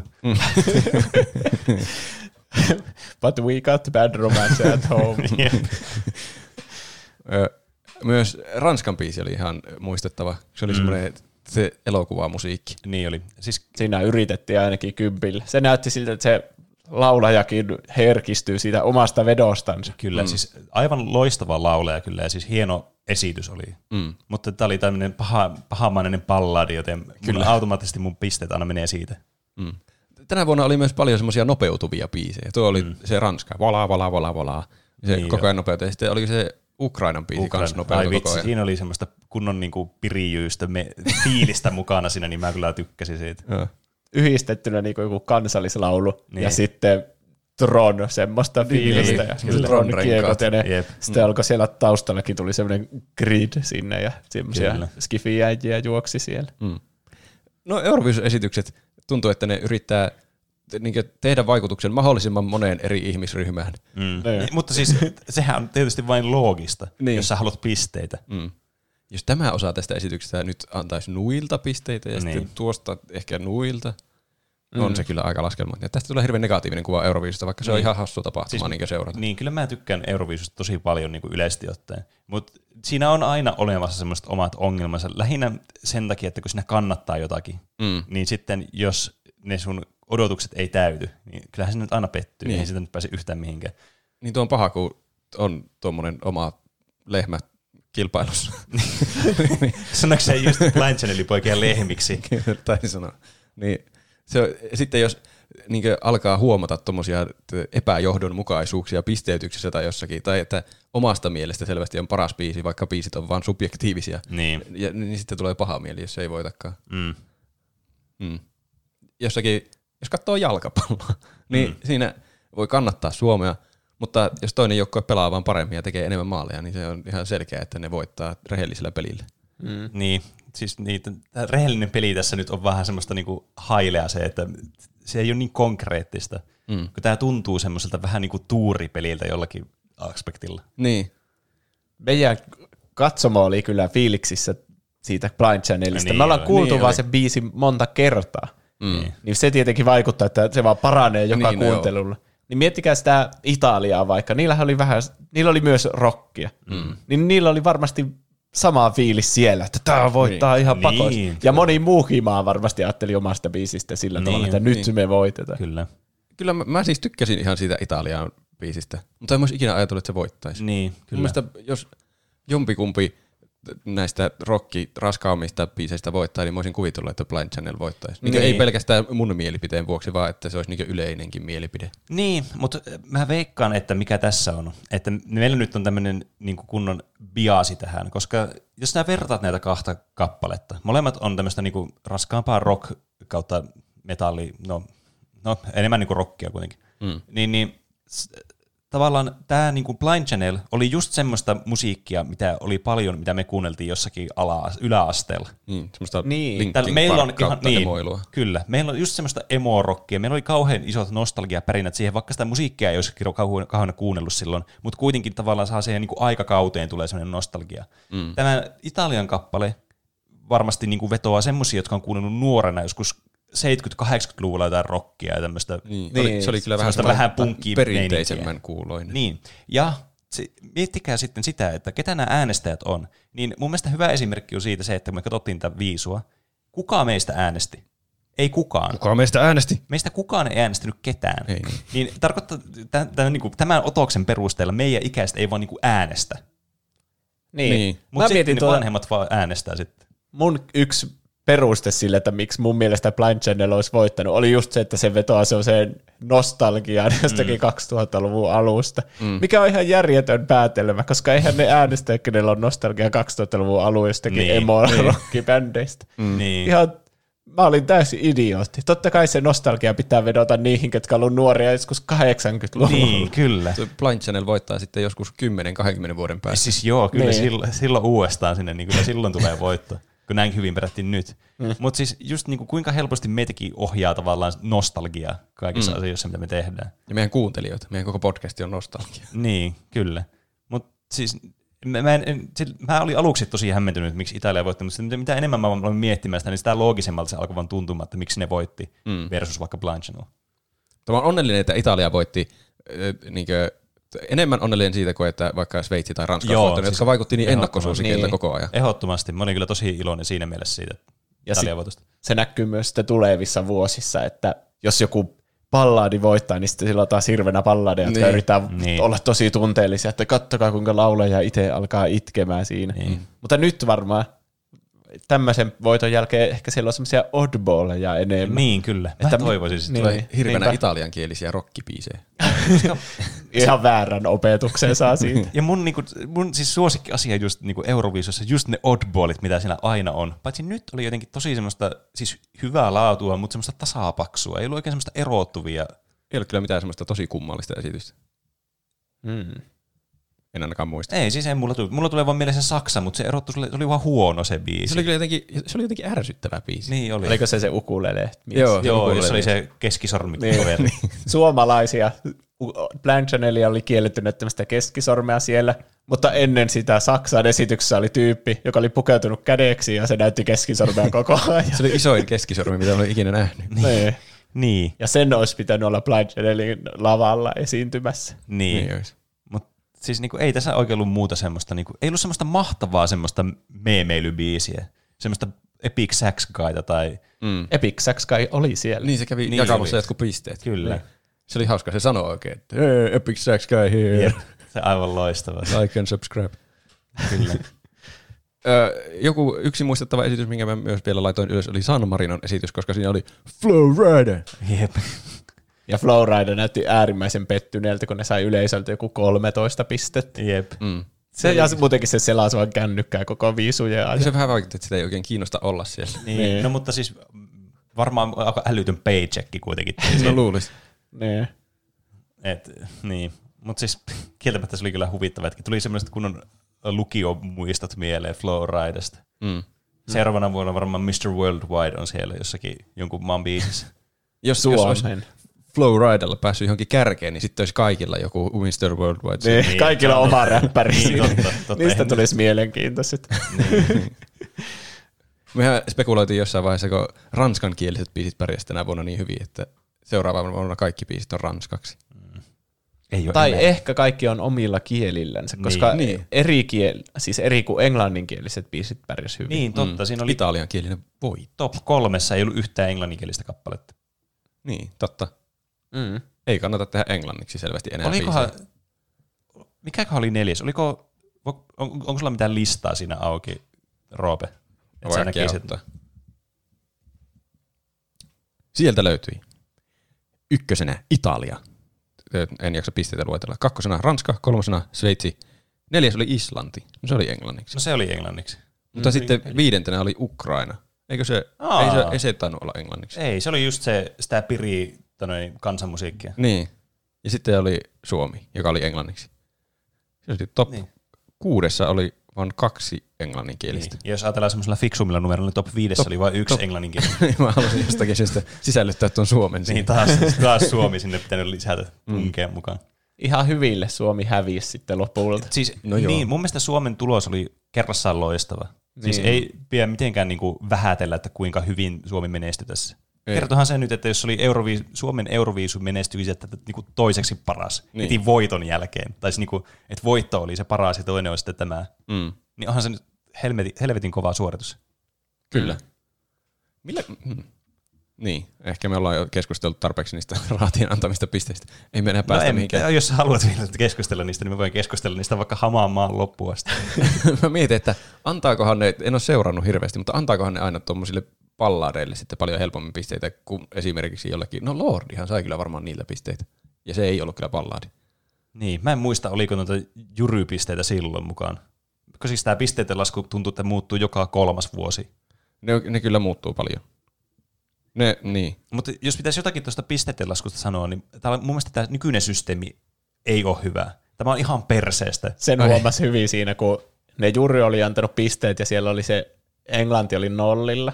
Mm. Niin sitten kun alkoi yleisön äänet, niin siinä tuli niinku oikein valokeila niiden päällä, että ja nyt yleisöäänillä Englannille tulee nolla. Niin. Ja sitten siinä näkyy nolla plus nolla, ne yhdistyy ja siitä tulee nolla. Niin, Se oli kauheaa.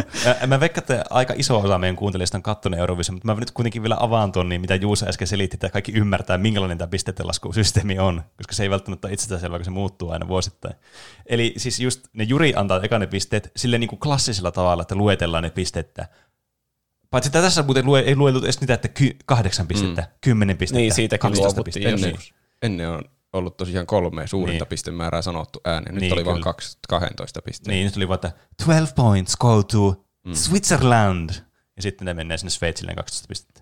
Niin. Niin. Tämä sama jatkuu. Mm. Ja sitten sen jälkeen tulee tämä yleisön ääni. Ensinnäkin mun mielestä niiden pitäisi tulla niiden juryn ääniä, niin kuin, ne, niiden ei pitäisi olla tuossa valokeilassa, että ne niin kuin luetaan ääneen. Kun se ei vastaa sitä niin kuin sen maan, Niin. sitä, ei tiedä että ketään, minkä, mitä musi, mistä musiikista ne kansalaiset on tykännyt siellä. Niin. Tässä ei tule yhtään se selville nyt.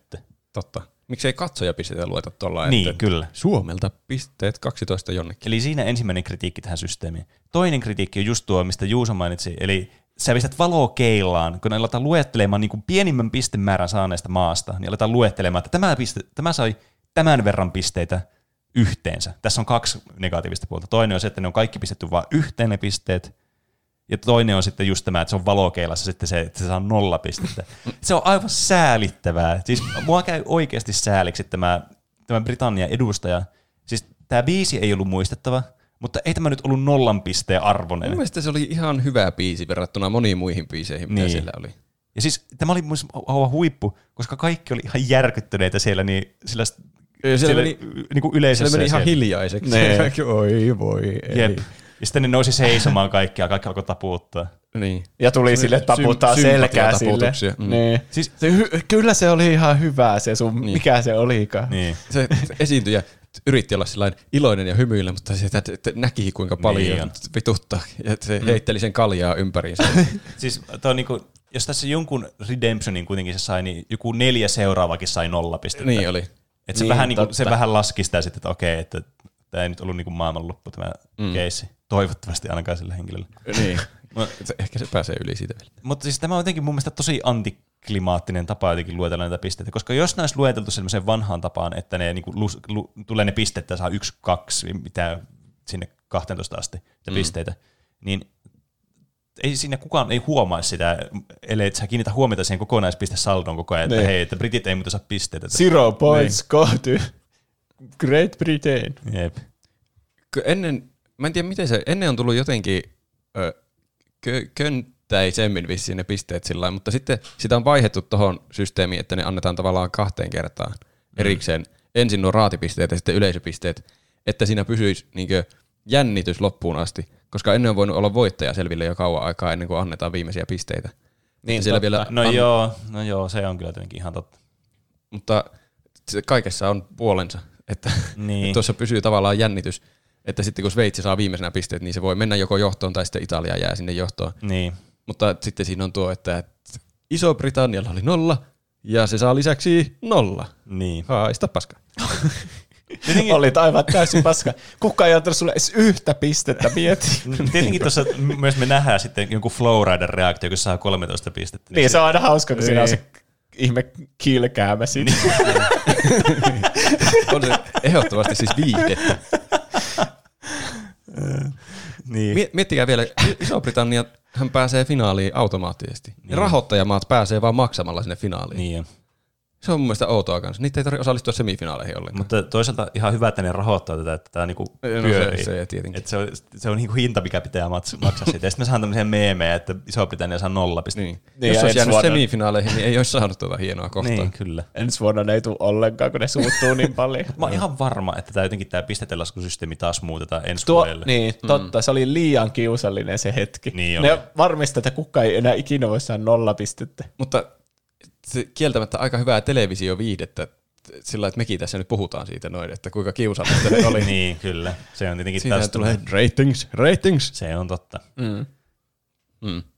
Olikohan mulla jotakin muuta, niin, mi- mistä mä en tykännyt tässä pistetelaskusysteemissä? Ehkä mua Mä oikeasti... tykkäsin siitä, että Suomi kävi hetken ykkösen. No joo, totta. Silloin me oltiin sille, että nyt torille heti. Stop the count, stop the count. Niin, telkkari kiinni. niin kuin Trump. Eletään tässä Stop todellisuudessa. the count. niin. Ah, totta. Mut, niin. Mu- Mua ehkä eniten harmittaa se, että kun tässä ei sitten tiedä yhtä, että mistä niinku maasta on vaikka Suomi saanut pistettä, mistä niinku maasta nämä niin, ihmiset, jotka kuunteli tätä, katsoi tätä esitystä ja tykkäsi niinku Suomen esityksestä, mistä maasta niinku ne antoi pisteitä. Mm. Kun tämä raati, e, niinku, niillä on selkeä semmoinen, että ne, aika niinku suoraviivainen visio niinku kaikilla mailla oli suunnilleen, että okei, Ruotsi ja, eikö se Ruotsi, Sveitsi ja Ranska. Se, se oli semmoinen, niinku, mikä jäi ainoastaan mieleen siitä. Mm. Niin se olisi kiva niin kuin nähdä se taas, että niin kuin näki, että mitä ne ihmiset on siellä niin kuin äänestänyt. Niin. Mitä jos olisi kaksi kertaa se sama, että annetaan ne pisteet ykkösestä 12? Mutta no. sitten siinä menisi kyllä siihen kolmeen asti y- aamuyöllä. Niin. Siis, a- ja niin. sitten siinä poistuisi se jännityselementti, että voisi selvitä voittaja tosi aikaisin. Mutta toisaalta, mietipä mikä jännityselementti siinä olisi syntynyt, kun se Italia olisi lähtenyt nousemaan pikkuhiljaa. Niinpä. Niin. Ja se olisi ohittanut ne ennakkosuosikit siinä. Niin. Tuo on vähän jännä tuolla, että joillekin tulee, ja yleisöltä saat kolme pistettä, ja mm. Italia yleisöltä saat 370 pistettä, niin sitten vaan yhtäkkiä fudum, Jep. hyppää sinne kärkeen, mikä on tietenkin ihan sillä jännittävää sekin. Niin. Mutta se jännitys ei sillä niin kasva, kasva Niin. niin. jännitysmäiset, jännite ei nouse, se vaan niin yhtäkkiä räjähtää ja sitten kaikki on, että ai okei. Okay. Niin, siis tää, niinku, mitä enemmän mä nyt ajattelen tätä ja me käydään läpi tätä, niin sitten mä niinku enemmän ja enemmän taas ymmärrän, että mikä tässä pistetelaskusysteemissä on niinku ollut ideana. Että okei, tässä on selkeästi ollut se idea, että ei ole haluttu sitä, että joku maa saa vaan niinku vyöryllä ne äänet ja selviää se samaan, että kuka se voittaa. Mm.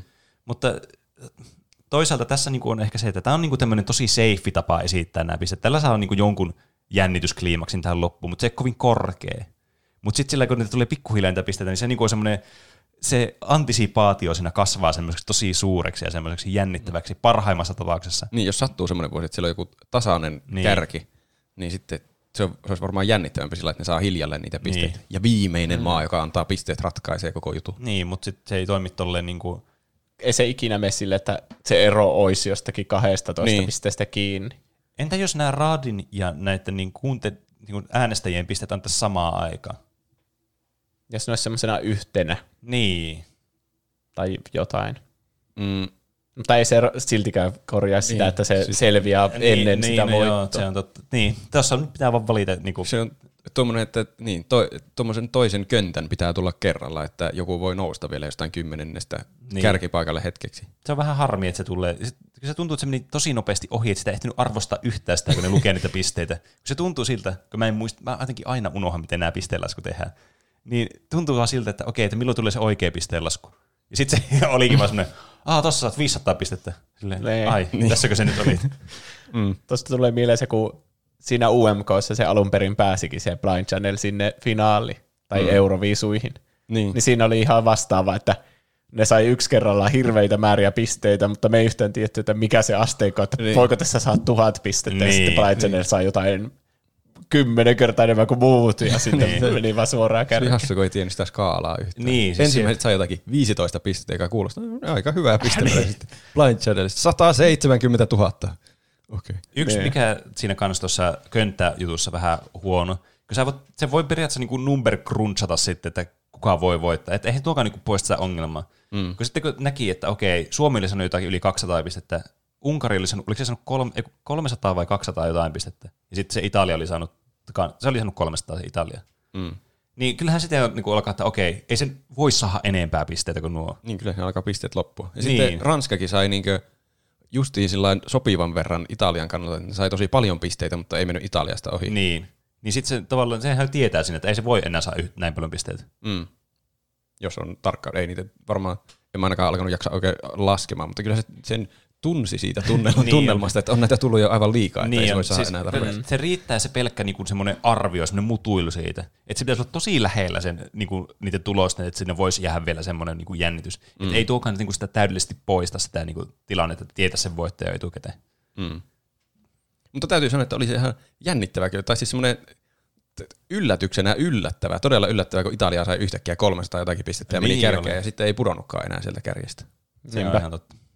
On se ihan jännittävä tuo systeemi sillä tavalla, että sitten ne, jotka on mennyt sinne kärkeen, niin saa jännittää. Kyllä Niin. niitä varmaan, jänn- ei ne varmaan siinä paniikissa jaksa laskea niitä pisteitä sillä että voiko Sveitsi saada vielä näitä pisteitä tarpeeksi, Niin, että jep. meneekö se ohi. Ei varmastikaan. Flowride on varmaan ollut laskin kädessä ja laskenut sille, Siksi okei, okay, se puhelin koko ajan. 39 maata ja kaikki antaa pistet, 12 ja 10 ja 8, niin. Niin. ja sitten se on laskenut niitä sille miinus min. Mutta sekin olisi lame sitten, kun näkyy sinne, että kuinka paljon voi saada pisteitä, ja sitten niitä poistaa niitä yhtäkkiä, niin sitten näkisi Niin, tosi etukäteen peliä. siitä, että mm. ne loppuu. Mä yritin ottaa ylös muistettavia hetkiä siitä lähetyksestä, mutta nämä, me ollaan muisteltu näitä. Ne oli niin muistettavia, että me ollaan muisteltu tässä, tässä keskustelun varrella niitä tosi paljon. Voisi Kai sanoa, sulla on joku hyvä jakso sitten ollut. Kyllä. Muistet, muistettavia hetkiä oli, Blind Channel nousi hetkellisesti kärkeen ja sitten olisi pitänyt vaan stop the count. ja Italian voitto oli toki muistettava hetki, kun se oli yllätys. Mm. Ja tämä brittien farsi, fiasko, nolla mm. pistettä plus nolla pistettä on nolla pistettä. Mm. Öö, ah, tästä, t- tätä ei tullut vielä mainittua. Lordi esitti äh, Hard Rock Hallelujah Ai katolla. niin oli. Niin. Se oli Oliko ne niinku ennalta nauhoitettuja? Siinä oli ympäri maailmaa niitä vanhoja edustajia. Niin oli. En mä niin. tiedä, oliko ne ennalta nauhoitettuja. Vaikea sanoa. Mutta joka tapauksessa se oli siellä. Mm. Niin. Ja sekin povasi voittoa Suomelle, kun katsokaa kuinka hu- hyvä niin. Suomi on. Muistatteko tämänkin Rock suomalaisen niin. Tai sitten meillä on vain ihan massiiviset vahvistusharjat tässä menossa. se oli viimeisenä, se oli huipennut sitä osiota. Niin oli. Suomella oli muuten, muutenkin hyvä paikka siinä, että, että kaikki viittasi siihen, että Suomi olisi voittanut, kun se oli semmoisten tylsien ballaadien välissä. Mm. Ja ennen just keskisormi jotakin taukoa. Ja, niin. me, ja me täällä niinku kritisoidaan kaikkea tämmöistä, että miten tämä on makinoitu tämä niin, ja Suomella oli oikeasti parhaat mahdollisuudet voittaa. niin. Mm. Ehkä niin, ei tätä varmaan kannata ajatella sillä niin, niin kilpailuna kuin jotakin muita kilpailuja, että viihdettähän tämä on. niin. Ja tämähän on siis kaikille noille artisteille ihan uskomaton niinku, siis Niin promo. Siis Vaikka ka- ei voita, niin aika paljon näkyvyyttä. kaikki nuo osallistujat, siis tämä kuulostaa kliseeltä, niin, mutta on voittajia, kun ne saa niin helvetisti näkyvyyttä tuolla. Mm. Vaikka, olisi, vaikka se olisi se britti, se esiintyjä, joka sai nolla pistettä. Miettikää, miten hyvin ihmiset muistaa. Se koko ajan. se, se, se sai paljon sympatiaa varmaan. Niin, ja se varmastikin sai tosi paljon faneja. Mm. Blind Channel sai vissiin jonkun levytyssopimuksen tätä kautta, jos Ai. mä ymmärsin oikein, jonkun kansainvälisen levytyssopimuksen. Nyt jo. Mm. Niin. Oho. Mahtava. Mutta siis just niinku, tämä on niinku todella hyvä juttu niille artisteillekin kanssa. Mm. On kyllä. Yksi muistettava hetki oli myös, kun Islanti antoi pisteitä, niin siellä oli se joku ihme, semmoinen partaukkeli, joka ei antanut vittuakaan. Se ei Niin. meinannut ikinä antaa niitä pisteitä, se vaan halusi soittaa jaa jaa ding dongia. Jep. Se oli kyllä hauska. Mä en tiedä, oliko ne, niin ne juontajat niin mukana siinä vitsissä vai oliko ne, että okei, okay, voitko antaa nyt ne pisteet? Se näytti siltä, että se on jossakin kalasataamassa ja Niin. vaan joku normikalasta ja sieltä otettu. Mm. Siinä oli kyllä kunnon semmoista Islanti-energiaa kyllä mukana. Niin oli. Islanti olisi voinut kyllä voittaa myös. Se Niin, olisi ollut si- hauska. siitä mä tykkäsin kyllä. Mm. Ei ole ennen voittanut, niin se olisi ollut kiva. Islanti Aa. on kiva maa. Mm. Ehkä eh, mun mielestä hauskin hetki oli se, kun se eh, selostaja, mä en nyt muista sen nimeä, sen suomalaisen selostajan. Öö, Mikko Silvennoinen. Kyllä. Muistin sittenkin. Niin se heilutteli, ja, se, kun se kier, ja siellä kuvattiin niitä, niitä selostajien koppeja, niin se heilutteli siellä jossakin ikkunassa, että "Tää- täällä minä olen. Kun se käveli niistä kopeista ohi, niin se tunki sen käden ulos siitä, jossa luki join. Mm. Juuso taisi mainitakin siinä jossain vaiheessa mm. tuosta jo. Mutta se oli mun mielestä hauskin kohta koko lähetyksessä. Se, se, siinä mä olin varma, että Suomi voittaa. Ö, ah, pitäisikö meidän lukea t- ihmisten jotakin perusteluja, millä perusteella ne veikkasi jotakin maata? Haluatteko muuten tietää, ketkä, ketkä tota noin, niin, nämä niin, katsojat äänesti Suomea sillä tavalla, että me saatiin 12 pistettä niiltä? No, Nytkö sä löysit semmoinen? Mä löysin dataa. Oho. Me saatiin kolmelta maalta 12 pistettä. ja ne on. Islanti. Jee. Jee. Hyvä Se oli kyllä. Mun arvostus Islantia kohtaan vaan kasvaa. Annettiin niille takaisin muistaakseni 12, Äh, jos muistan oikein. Viro Jee. Ko- Jee, naapurimaat. Mm. ja Ruotsi. Jee, naapurimaat. Onko nuo t- vielä korruptointuneempia nuo katsojapisteet? Voi olla. niin. Mm. Eikö Suomella ja Norjallakin ole yhteistä viivaa? On. On. Mutta Missä niiden pisteet? En tiedä. Norja antoi kuusi pistettä. Kuusi vaan. Mm. Mutta täällä oli aika monta tämmöistä, tämä Blind Channel sai paljon tämmöistä 8-6 pistettä, semmoista niinku, medium high pisteitä sai paljon. Mm. Mm. Mä luen täältä nyt aika randomilla kommentteja, kun näitä tuli sen verran paljon ja jaksoa on mennyt jo jonkun aikaa. Ö, Mika Huuskonen sanoo, Suomi erottuu joukosta erittäin hyvin. Mm. Se on totta. Riiman on veikannut top kolme on yksi Suomi, kaksi Sveitsi, kolme Ruotsi. Suomi voittaa, mutta Sveitsi antaa kovan kilpailun Blind Channelille. Siinä oli hyviä veikkauksia, mutta väärin, kaikki väärin. Paitsi että Sveitsi oli toisena. Oliko? Oli. Oikein Aa, oikein, yksi oikein. Öö, planeettainen sanoo, Islanti on symppis, eikä ne ole, ne ole vissiin ennen voittanut, niin jos kiva, jos ne veisi potin, ellei Suomi. Totta, mutta näin ei käynyt. Niillä oli sama edustaja, joka oli viime vuonna Joo, ollut kyllä. niillä. Tulisipa se ensi vuonna uudestaan. Se on Mm. hauska bändi. Se Kyllä. kyllä. olisi ollut vääryyttä, jos se ei olisi päässyt esiintymään uudestaan. Niin. Mä kuuntelin muuten sitä niiden viime vuoden biisiä, se kuulosti aika samalta kuin se tämän vuoden biisi. Niin. En tiedä, oliko ne tehnyt vaan saman biisin eri biisinä, että Niin. ne pääsee uudestaan sinne. Mm. Niin, mahdollista. Mutta hyväksyn sen. Niin, plus tietenkin tällä bä- bändillä nyt on ihan selkeä semmoinen oma niin kuin, semmoinen imago ja semmoinen niin kuin tyyli. Niin ei se nyt ole mitenkään yllättävää, että ne saattaa kuulostaa samoilta. Sitten siinä mielessä. Se oli yksi mun lempihetkistä, missä ne islantilaiset, niillä oli kolme semmoista kaarevaa pianoa niiden sylissä sille. Mm. Mm. Vai mikä on, onko sillä joku ni, nimi? Kiitar on sen nimi, semmoinen niin Kiitar. keyboardi ja kitara yhdistelmä. Niin. Mutta ne yhdisti kolme semmoista yhteen, teki semmoisen täyden ympyrän ja soitti niitä yhtä aikaa, tai esitti soittavansa. Mm. Se oli kyllä, se oli ö, kummallinen soitin, vai mikä siinä pingossa oli se kohta. Mm, kyllä. Ö, Grovardi on analysoinut finaalia. Nyt vasta tässä finaalin aikana kuulin kaikki biisit ekan kerran ja parhaiten korvaan tarttui Ukraina, Italia ja tietysti Suomi. Ranskan esitys meni kyllä sen verran ihon alle, että uskon siinä olevan sellaista Euroviisuvoittoaineesta. Tuossa oli kyllä aika hyvin ennustettu, jos tuo tosiaan tuli ennen tulosten julkistamista, niin noita kärkimaita. Miska Eelis sanoo, mun lemppari on Suomi, Norja, Kreikka, Sveitsi ja Ranska. Euroviisu tulee voittamaan joko Suomi tai Ranska, mutta toivottavasti tietenkin Suomi. Kolmanneksi tulee Sveitsi tai Kreikka. Ruotsihan pääsee top 5, koska nehän on aina siellä biisistä riippumatta. Se tuntuu kyllä, että Ruotsi saa aina paljon pisteitä. Mm. Mutta tänä vuonna Suomi voitti Ruotsin. Jep, eikä ollut Se mikään, on niinku, tärkein. eikä ollut mikään semmoinen pieni niin kuin, tiettekö, ero siinä. Mm. Henri Björn on sanonut, toivon, että Suomi ihan aidon oikeasti, koska olen suomalainen totta kai, mutta Euroviisut on osoittanut vuosien varrella sen, että se ei todellisuudessa, todellisuudessa ole musiikkikilpailu, vaan kilpailu, jossa naapurimaat äänestää toisiaan, tai kyseessä on ulkomusiikilliset seikat. Tässä tuli nyt taas tämä esille. Niin, no Siis siis Joku on ky- meidän kanssa samaa mieltä. Niin, siis eihän se nyt puhtaasti. Jos olisi puhtaasti musiikkikilpailu, niin eihän tässä ku- kuuluisiko ääni vaan. Niin. Niin, totta. Kaikki on se- niin kuin Voice of Finland, mutta Voice of Europe, ja sitten kaikki on sellaisilla tuoleilla, jotka on Niin. Koko yleisö on sillä väärin. Niin. Niin, mutta, mutta on se nyt ihan sanomattakin selvää, että se lava-esitys on osa sitä esitystä. Että tavallaan, siis niin kuin tässä Euroviisussa, Niin. E- että eihän se nyt voi olla ilmaista lava-esitystä, että kyllä se nyt täytyy olla semmoinen niin kuin myös hienon näköinen se, että se biisi niin kuin ei itsessään riitä, että jos sillä on neljä jantteria vaan seisoo paikalla ja soittaa, lainausmerkeissä soittaa ja yksi laula, mm. niin, niin ei se nyt ole mitenkään niin kuin kuvissa väyttävä se esitys. Mielestäni Suomella oli nyt paras lavaesitys varmaan ikinä. Niin Se oli jotenkin energinen ja ne oikeasti Niin niin niinku hakkas niitä rumpuja ja kaikki. Kyllä, siinä Oli oli, se energiaa. Paljon menevämpi kuin muilla. Kyllä. On kyllä tietenkin vähän puolueellisia nämä meidän arviot ehkä, Kyllä. mutta silti. Lehteinen on sanonut myös. Suomi erottuu kyllä musagenrellään positiivisesti, mutta riittääkö Linkin Park nostalgia ihan ykkössijalle? Islannin elektrohumppa Björk-omituisuus kertoimella antaa kyllä kovan vastuuksen ykkössijasta. Onhan nuo Liettuan ja Ukrainan biisitkin, biisit kyllä aivan timangia, mm. mutta en peru aikaisempia veikkauksia ja tietenkin BC-voittoon. Siinä oli hyviä pointteja. Näistä vastauksista jää hyvin käteen se, että tuo Italia oli aivan yllätysvoittaja. Mm, Niin oli. Kyllä. Kaikki on varmoja noista muista, mutta kukaan ei sano Italiasta niinku mitään oikeasti. Niin. Se kuulosti semmoiselta niin to, normaalilta rockibiisiltä. Mm. Että siihen ei oikeastaan kiinnittänyt sillä huomiota. Se oli vaan semmoinen ihan menevä biisi muiden joukossa siellä välissä. Mm.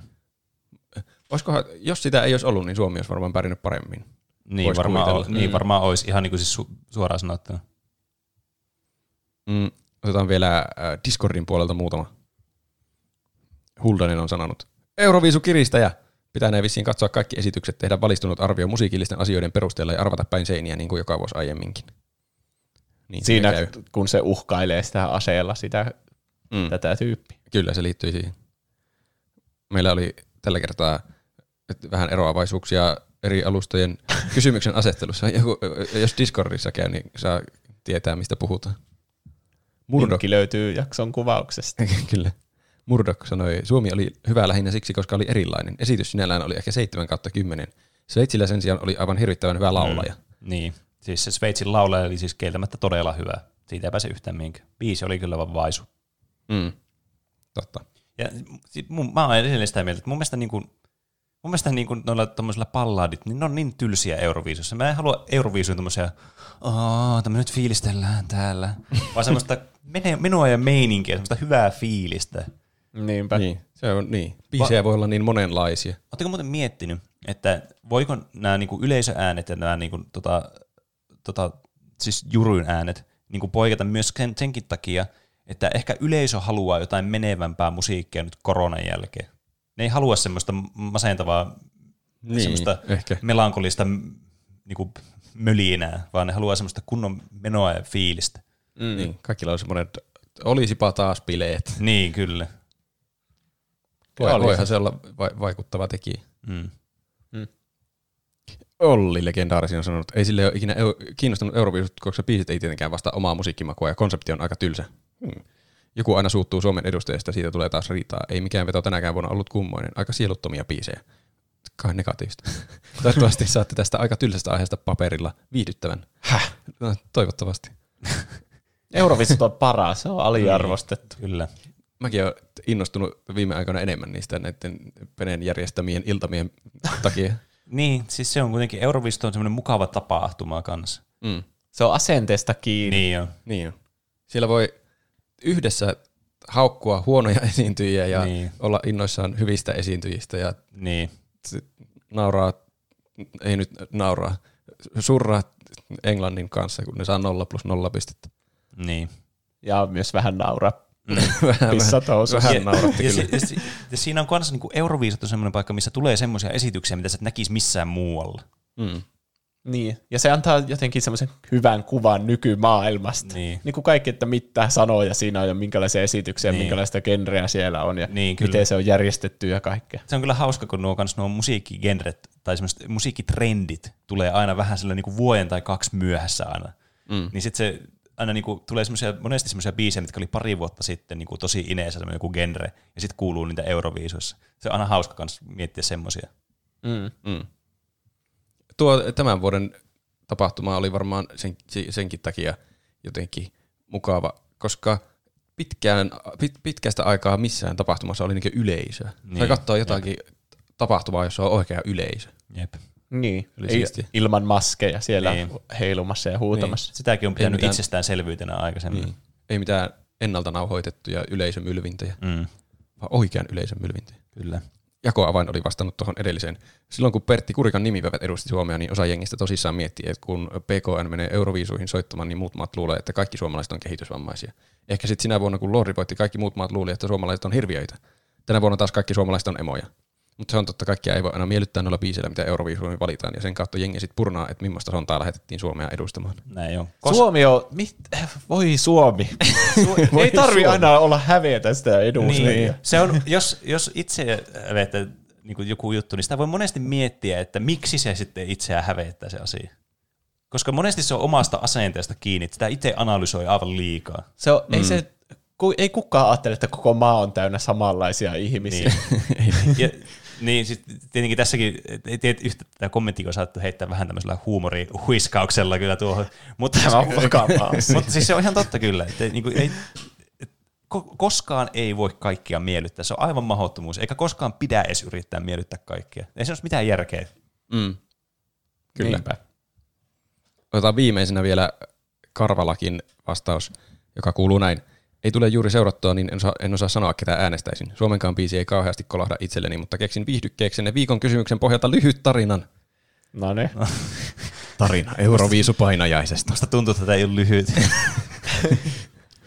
Istun sohvalla, katsoin Netflixistä Castlevanian viimeiseksi jäävää neljättä kautta. Hitto, miten hyvä tämä on. Harmi, että tarina päättyy tähän, ajattelen. Tästä tuli tämmöinen Jack. En voinut aavistaakaan, että seuraavan illa, seuraavat illan tapahtumat päättäisivät, päättäisivät myös paljon muuta. Omakotitalomme ovi kolahti. Tavallisesti se on auki ja nukkumaan mennessä se laitetaan lukkoon. Luulin, että avopuolisoni oli päässyt hieman aiemmin iltavuorosta kotiin. Moi, huusin kääntämättä päätäni TVstä. Kuulin lähestyvät askeleet ja ihmettelin, miksei avokkini ollut ottanut kenkiä pois sisällä. Näin TV-ruudun heijastuksesta kumman hahmon. Käänsin äkisti päätäni, vain huomatakseni tuijottavani suoraan aseen piippuun. Aseen toisella puolella oli mies, joka oli pukeutunut kummallisesti, mutta jo kuitenkin näyttävästi. Lopeta tuon paskan katsominen ja vaihda ruudulle euroviisut, mies sanoi kylmällä, mutta rauhallisella äänellään. Hetkinen. Mitä helvettiä tämä on? Muumiisin. Kelsyneen ja peloissa. Raape ei lukenut skriptiä. Laitoitko nimesi liekehtivään pikarin? Dumbledore kysyi rauhallisesti. Vaihda nyt vittu sitä kanavaa tai mä ammun sun pään tohjoksi. Mies korotti ääntään. Laitoin oikean kanavan ja sieltä tuli Italian kummallinen rock-esitys. Tiedät, ketä äänestää, pyssymies sanoi ikävällä äänenpainolla. Mistä minä tietäisin? En edes seuraa Euroviisuja. Ne on ihan hirveää kuraa. Äänestä, tai vannon, että päästäsi löytyy pian uusi reikä. Viha alkoi kummota sieluni syövereistä ja pelko hälvetä. Vitutti. Huusin, että en vittu äänestä. Viimeinen varoitus, mies huusi täyttä kurkkua. Nähdään sitten, helve. En saanut lausettani loppuun, kun näin välähdyksen ja kaikki pimeni. Hurmeisia roiskeita seinällä, jauhelihan näköisiä palasia ympäriinsä. Estä. Hiljaisuus. Lukuun ottamatta Italian juuri päättynyt, päättyvät showta. Päättyvää showta varmaan. Ennen välähdystä olin kiinnittänyt huomiota miehen kaulassa olevaan vasara- ja sirppitatuointiin. Mies otti puhelimeni, ohitti jotenkin tunnusluvun ja lähetti äänen Venäjälle ja lähti. Mikä salaliitto tässä on oikein meneillään? Tämä otti yllättävän käänteen. mikä, mikä aihe meillä oli tässä menossa? Mä en enää muista. se oli, se oli ö, lyhyt tarina Euroviisupainajaisesta. Se Oliko tämä kirjoitettu ennen sitä lähetystä? Oli. Oli, oli. Eli tämän tyypin olisi vaan pitänyt sanoa se Italia siitä, Niin. niin. sitten, joka oli ilmeisesti siinä telkkarissa pyörimässä. Joka olisi ollut oikea vastaus. Niin, se oli kyllä Foreshadowing. aika, aika hyvin niin ennustettu. Mutta se mieluummin kuoli, kun vastasi. niin. Sattui olemaan just niin voittajaehdokas menossa siellä, kun se olisi pitänyt äänestää. Olisi ollut helpompi ehkä klikata sitä lippuemojia sieltä. Niin, tuohon oli käytetty vaivaa enemmän kuin lippujen klikkaamiseen. Mutta toisaalta ihan hassu tarina. Öö, no, ehkä yhteenvetona, että Euroviisut on ihan kivoja.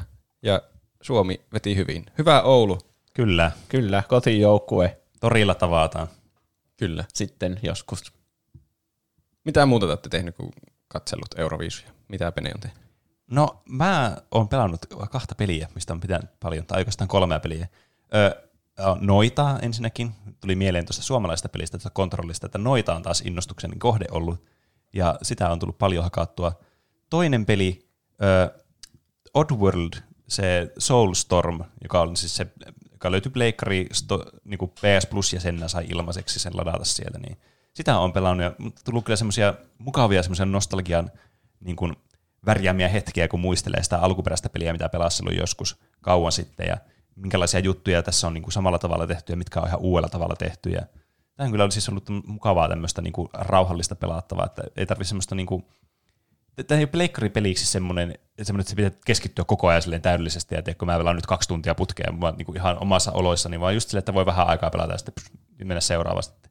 Mm-hmm. Se on mhm. vähän arkademaista menoa. Ja sitten myös tämän hetken semmoista niin kuin yhtä mun suosikkipeliä, eli Ring Fit Adventurea. Se on aivan huippupeli. se, se on kyllä semmoinen, että sitten kun se on pelannut läpi, niin sit siitä tulee kyllä aihe. Voin sen taata teille kaikki. Senkin wow. pääsee siis läpi? Siinä on semmoinen tarinamoodi siinä pelissä. Okay. Että se, siinä on kyllä siis vitsit. Se on kyllä ollut loistava peli ja mukava tälle niin kuin, kun on vähemmän tullut käytyä missä salilla tai muualla, niin saa kuitenkin jotakin niin kuin kuntoilua tehtyä sitten kotonakin, niin se on tosi kivaa kyllä ollut. Mm. Entä Juus? No viimeksi mä puhuin niistä backlog-peleistä. Kyllä. Ja tästä omastakin tilanteesta, että Control on vedetty ja mitä mä mm-hmm. nyt alan pelaa. Mä teen kunnon wishlistit tuonne Steamiin ja PlayStation Networkiin. Mm-hmm. Ja sitten huomasin, kuinka tämä Outer Wilds tuli siellä Steamissa yhtäkkiä tarjoukseen. Ah, 12.59. Mm. Sitten mä mietin, että no kai mun nyt kuuluu ostaa tämä sitten. Ja mä ostin sen. Hienoa. Onko sä pelannut sitä? Öö, en ole ihan hirveästi kyllä. Puolisen tunti. Tiedätkö mitä mä huomasin? No.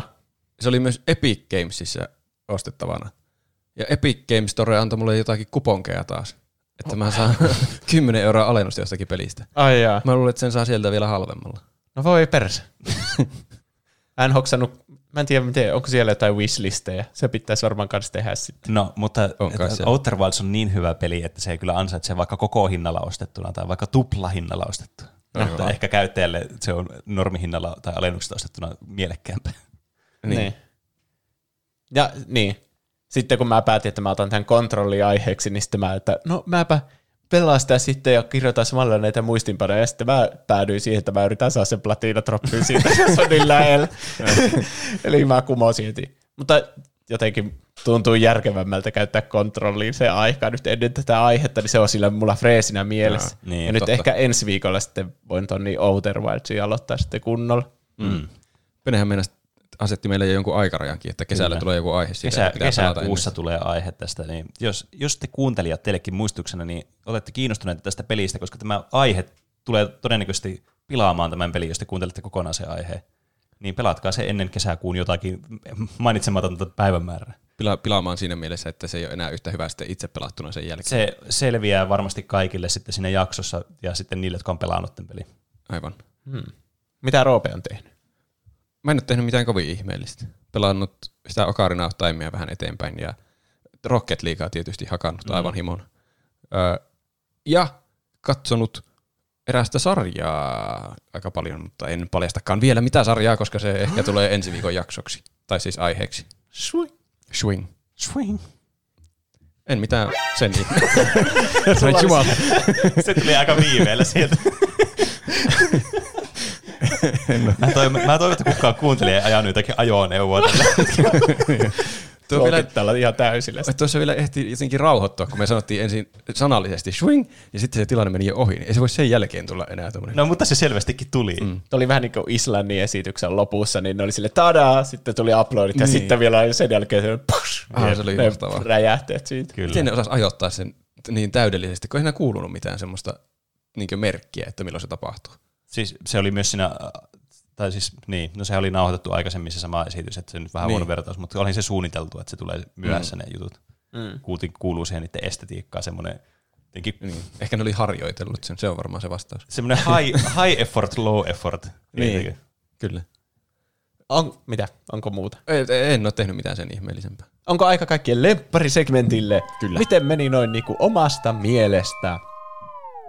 Meille voi tänne lähettää kysymyksiä, kommentteja, aiheehdotuksia, meemejä ja ihan mitä tahansa. Näitä faktankorjauksia muun muassa, jotka kuuluu tähän segmenttiin. Mm, Meidät kyllä. löytää Instagramista ja Twitteristä nimellä Tuplahyppy. sekä meidät tavoittaa sähköpostiosoitteesta. Podcast at tuplahyppy.fi. Kaikki näihin on linkit tuolla jakson kuvauksessa, se on aika kätevä. Mm. Viime jaksossa puhuttiin Valheimista, Mhm, mm-hmm, tästä uudesta hittipelistä, jota meidän koko Discord-yhteisö pelaa tällä hetkellä. Mm. Ja myös korjailee innokkaasti Mä oon valmis korjaamaan takaisin. faktoja. Aallon laittaa Valheimin neljäs alkuitemi on Wood Club. Mihinkä Eikö mä, eikö, mä, vaan, eikö mä sanonut se, siinä jaksossa, että Nuija oli yksi niistä? En muista enää. Voi olla, että en sanonut, voi olla, että sanoin. Mutta joo. Se, Tai eh, ehkä, Ehkä se oli joku semmoinen, niin, jos se oli joku semmoinen, että varmaan joku nuija myös oli alku niin, ehkä. Mutta Ei. nyt se selvisi. Kyllä. PNB Gamer laittaa, Trophy suomentuu siinä peuranpää-kontekstissa voiton merkki. No onko se hyvä suomennus? Mietitäänpäs nyt tässä podcastissa tätä. Jos En jotenkin pitäisi suomentaa. Jos sä taistelet jonkun eläimen kanssa, niin sit se on niinku voitonmerkki. Jos se on niinku joku Witcher, että se yrittää tappaa sut. Mutta jos sä metsästät jonkun, niin onko se voitonmerkki? Jes, mä ammuin tätä. Mä voitin tämän avuttoman eläimen, niin. joka ei edes ehtinyt nähdä mua ennen kuin se kuoli. Ja siis mä kyllä ymmärrän, että tuo, mä kans käytin translatoria ja yritin katsoa siis suom- hyvää suomennosta tälle, ja yksi näistä oli tämä voitonmerkki. Mutta Oliko siellä joku parempi? ei. Mun mielestä se ei, ei ole semmoista hyvää yhtä sanaa, kun voitonmerkki on jotenkin semmoinen, Metsästyspalkinto. mikä sulla tulee ensimmäisen, metsästyspalkinto voisi olla aika hyvä. Siinä on muuten Hyvä. aika. Roope teki virallisen Kiitos. uuden Kyllä. sanan suomen Siinä. kielen. Sä tiedät saman tien, mitä tuo tarkoittaa. Jos sanot voitonmerkki, niin mitä sulla tulee ekana sitä mieleen, nyt, jos tätä kontekstia ei olisi tässä? Mm, ö, mitalli. Niin. Niin, se trophy on, niin kuin on se pokaali. Mulla Niin, tulee kyllä. ekana mieleen sitä englanninkielistä sanaa. Niin, kyllä. Mm. Mutta tuo oli jo metsästyspalkinto. Se on nyt tämän virallinen käännös. Kiitos Rob. Olkaa hyvät. Ja kiitos PNP Gamer tästä keskustelusta. niin. Ja sitten Danos laittaa Minessä voi laittaa asetuksen päälle, jossa näkyy vaan ne itemit, mitä voi craftata sillä hetkellä niillä tavaroilla, mitä sulla on. Sen asetuksen voi laittaa siltä crafting tableista päälle. Jos tämä ei ole defaulttina päällä, niin tämä on edelleen huonoa pelisuunnittelua. Onpa hassua, että uudilla, uusilla pelaajilla näkyy oletuksena sitten ne kaikki mahdolliset Niin. niin. reseptit siinä. Mm. Niin se ei poista sitä, että se on huonosti suunniteltu se. Vähän niin kuin kontrollissa saisi yhtäkkiä kaikki abilityt kerralla, eikä osaa käyttää mitään Niin, niistä. tai, tai jos sulla näkyisi sille, että okei, kun sä aloitat sen peliin, ja sitten sulla on joku lista niistä abilityistä, mitä sulla on, ja sulla näkyisi vaan kaikki abilityt, mitä siinä pelin aikana voi saa. Kontrollissa. Niin. Näkyy ne siellä, kun mä niitä näppäimiä säädin, niin siellähän luki kaiken maailman launch, ö, mitä muuta niitä, levitate. Niin kuin, kyllä se Ai. vähän niin kuin spoilaa Niin vaikka Ai. ei saanut vielä edes niitä. Joo. Ihan oikeasti. Onpa outo. Onpa erikoista. Niin kyllä mä mietin siinä, että hmm, tää levitate, niin mikähän näppäin tää kanttisi olla. No ihan sama, ei mulla edes ole sitä vielä. Ai niin, se oli niinku button bindeissa. niin, just siinä. Aa, niin se niinku spoilasi. Mm. Niin, semmoisena nimeenä periaatteessa. Aivan. Ja mitäs muita viestejä ja aiheehdotuksia tänne on tullutkaan. Öö, Olli Legendaarisin laittaa, haluaisin, että lukisitte tai jopa tekisitte Dragon Ballista aiheen. Ja tämä konsepti ei todellakaan toimisi, että kertoisitte koko tarinan, joten haluaisin aiheen Dragon Ball-ilmiöstä. Jaksossa voisitte kertoa sarjan historiaa, oheistuotteista, vähän hahmoista ja loresta. Tarkoitan koko Dragon Ballia, enkä vain ensimmäistä. Te Olli legendaarisin supersaijalainen. PS on vuoden ajan metsästellyt Dragon Ball-kirjoja ja kohta on kaikki koossa. Ensimmäiset kirjat ostin noin vuosi sitten kuunnellen teidän Batmanin, Jokeri ja myöhemmät Crash-pelit jaksoa. Se oli hyvä jakso ja hyvää kesä. Kiitos. Kiitos kommentista. Kiitos kommentista. Siinä on aika massiivinen aiheehdotus. Kokonainen ilmiö. Mm. Voitaisiin tehdä Dragon Ballista siitä juonesta, ai, kerrotaan juoni, mutta kerrotaan siitä semmoisia pikkupätkiä vaan joka jakso tosi pitkästi selitettynä ja sitten jatketaan seuraavassa jaksossa. Mm. Niin, ja se aina jää cliffhangeri. Mm. Niin. Kyllä siis niin Dragon Ball on kyllä sen niin klassikko kyllä, että siinä mielessä kyllä, mutta se olisi kyllä hyvä aihe. Mutta näissä on hirveän vaikea niin kuin, pitää keksiä semmoinen hyvä aiheformaatti, että siitä saa tehtyä semmoisen kohesiivisen niin kuin kokonaisuuden. Mm. Niin, se anime on tutuin ehkä meille. Mm. Ja pelit, on, niitä pelattiin aika paljon silloin ala Niin, kyllä. Mutta massiivinen ilmiö on kyllä kyseessä. On. Semmoinen olisi hauska. No ei, ei tässä jaksossa kannattaa ne alkaa tangentilla. Saipua roopea, mutta anime-sarjoista. Seppo ampui kauhean lasersäteen ja tuosi kokonaisen olisi kyllä idea. Moro täältä Tampereelta vaan. Tulisi vähän kritiikkiä, miten meni noin niin kuin omasta mielestä osion. Oho. No, mutta en tiedä, minkälainen korjaus tämä on. Elikkä, menittekö oikeasti sanomaan, että Don Rosa olisi parempi kuin Karl Parks? No niin, me taidettiin sanoa. Sille jos menitte, niin se on ihan ok. Onhan mulla Don Rosan signeeraus mun Don Rosa-kirjassa. Itse vaan tykkään Karl Parksista enemmän, koska Karl Parksin sarjakuvat ovat omasta mielestäni aivan liian hauskoja. Aiheehdotukseksi Hollow Knight ja joku uusi tier list. Ootte ihan paras body ikinä, eli ei muuta kuin moro vaan. PS, kirjoitusvirheitä, älkää tuomitko mua. Selvä. Nyt alkoi tietenkin tekemään mieli tuomita entistä enemmän, kun tuli... Kun ei, ei näe niitä kirjoitusvirheitä, kun Juuso lukee noita, niin ei voi Niin. tuomita. Mä oletan, että joka, joka tota, niin, viestissä on kirjoitusvirheitä, kun Juuso lukee noita kommentteja. Niin, ei, ei. Se menee niin päin, että jos mä sanoin jotain väärin, niin silloin siinä on lukenut silleen niin kuin väärin. Niin, niin, niin sitä, sitähän mä juuri sanoin. Kyllä. Se ei ole ikinä minun lu- väärin lukemista. Ei. No, mitä Don Rosa ja Carpax. Me puhuttiin mm. sitä Akuanka jaksossa niiden eroista, Niin, eroista kyllä. aika Mm. paljon. Kyllä mä pidän Don Rosasta enemmän varmaan. Niin, mä, Ehkä mä oon vaan lukenut enemmän sen tarinoita. niin, kyllä, se on, voi sitten olla sam- sama. Sitten Nude 22. Morjesta taas tu- triplahyppäjät. En seuraa Euroviisuja, mutta toivoisin, että Suomi voittaa, koska kerrankin on Suomea edustamassa hyvä biisi. Aiheehdotuksena voisin heittää tällä kertaa Castlevania-sarjan Netflixistä. Viimeinen kausi tuli tässä juuri ja on aivan superhyvä 10 kautta 10. En oikein animoituja sarjoja katsele, mutta tämä kiinnosti ja iski kuin miekka helvetistä tulleen demonin läpi. Oho. Kiitos mahtavasta podista ja lukuisista tunneista, joita teidän pariin on kulunut. Sekä myös mahtavaa kesää itse kullekin. Kiitos. Kiitos samoin. Mulla on ollut pitkään niin kuin, äh, aikomuksena, kat- mä oon siis nähnyt kaksi kautta, niin mä en ole nähnyt sitä kolmoskautta ja tätä uusinta nyt. Mulla on ollut pitkään aikomuksena, että pitäisi katsoa se, mutta nyt voisi ehkä olla ihan hyvä hetki, jos se on kerta viimeinen kausi, niin sitten se on semmoisen konkluusio ja sitten voisi jopa tehdä jonkun aiheenkin joskus. Mm. Ja mä oon kuitenkin aika, oma, ainakin omasta mielestäni iso Castlevania-fani, niin ainakin pelit on ollut mieleen, niin ja tykännyt tuosta sarjastakin sen kahden kauan perusteella tosi paljon. Sinussa on hieman Castlevania.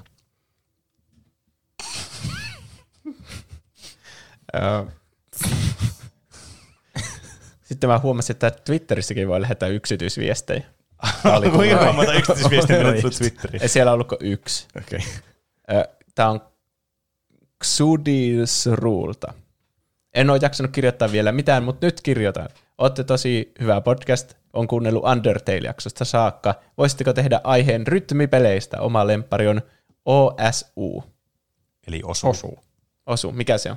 Se on semmoinen, Onko se siinä, missä klikkaillaan? Sillä joo kyllä, hiirellä tai monet pelaa sitä tuolla niin, niin piirtopöydällä. Okei. Okay.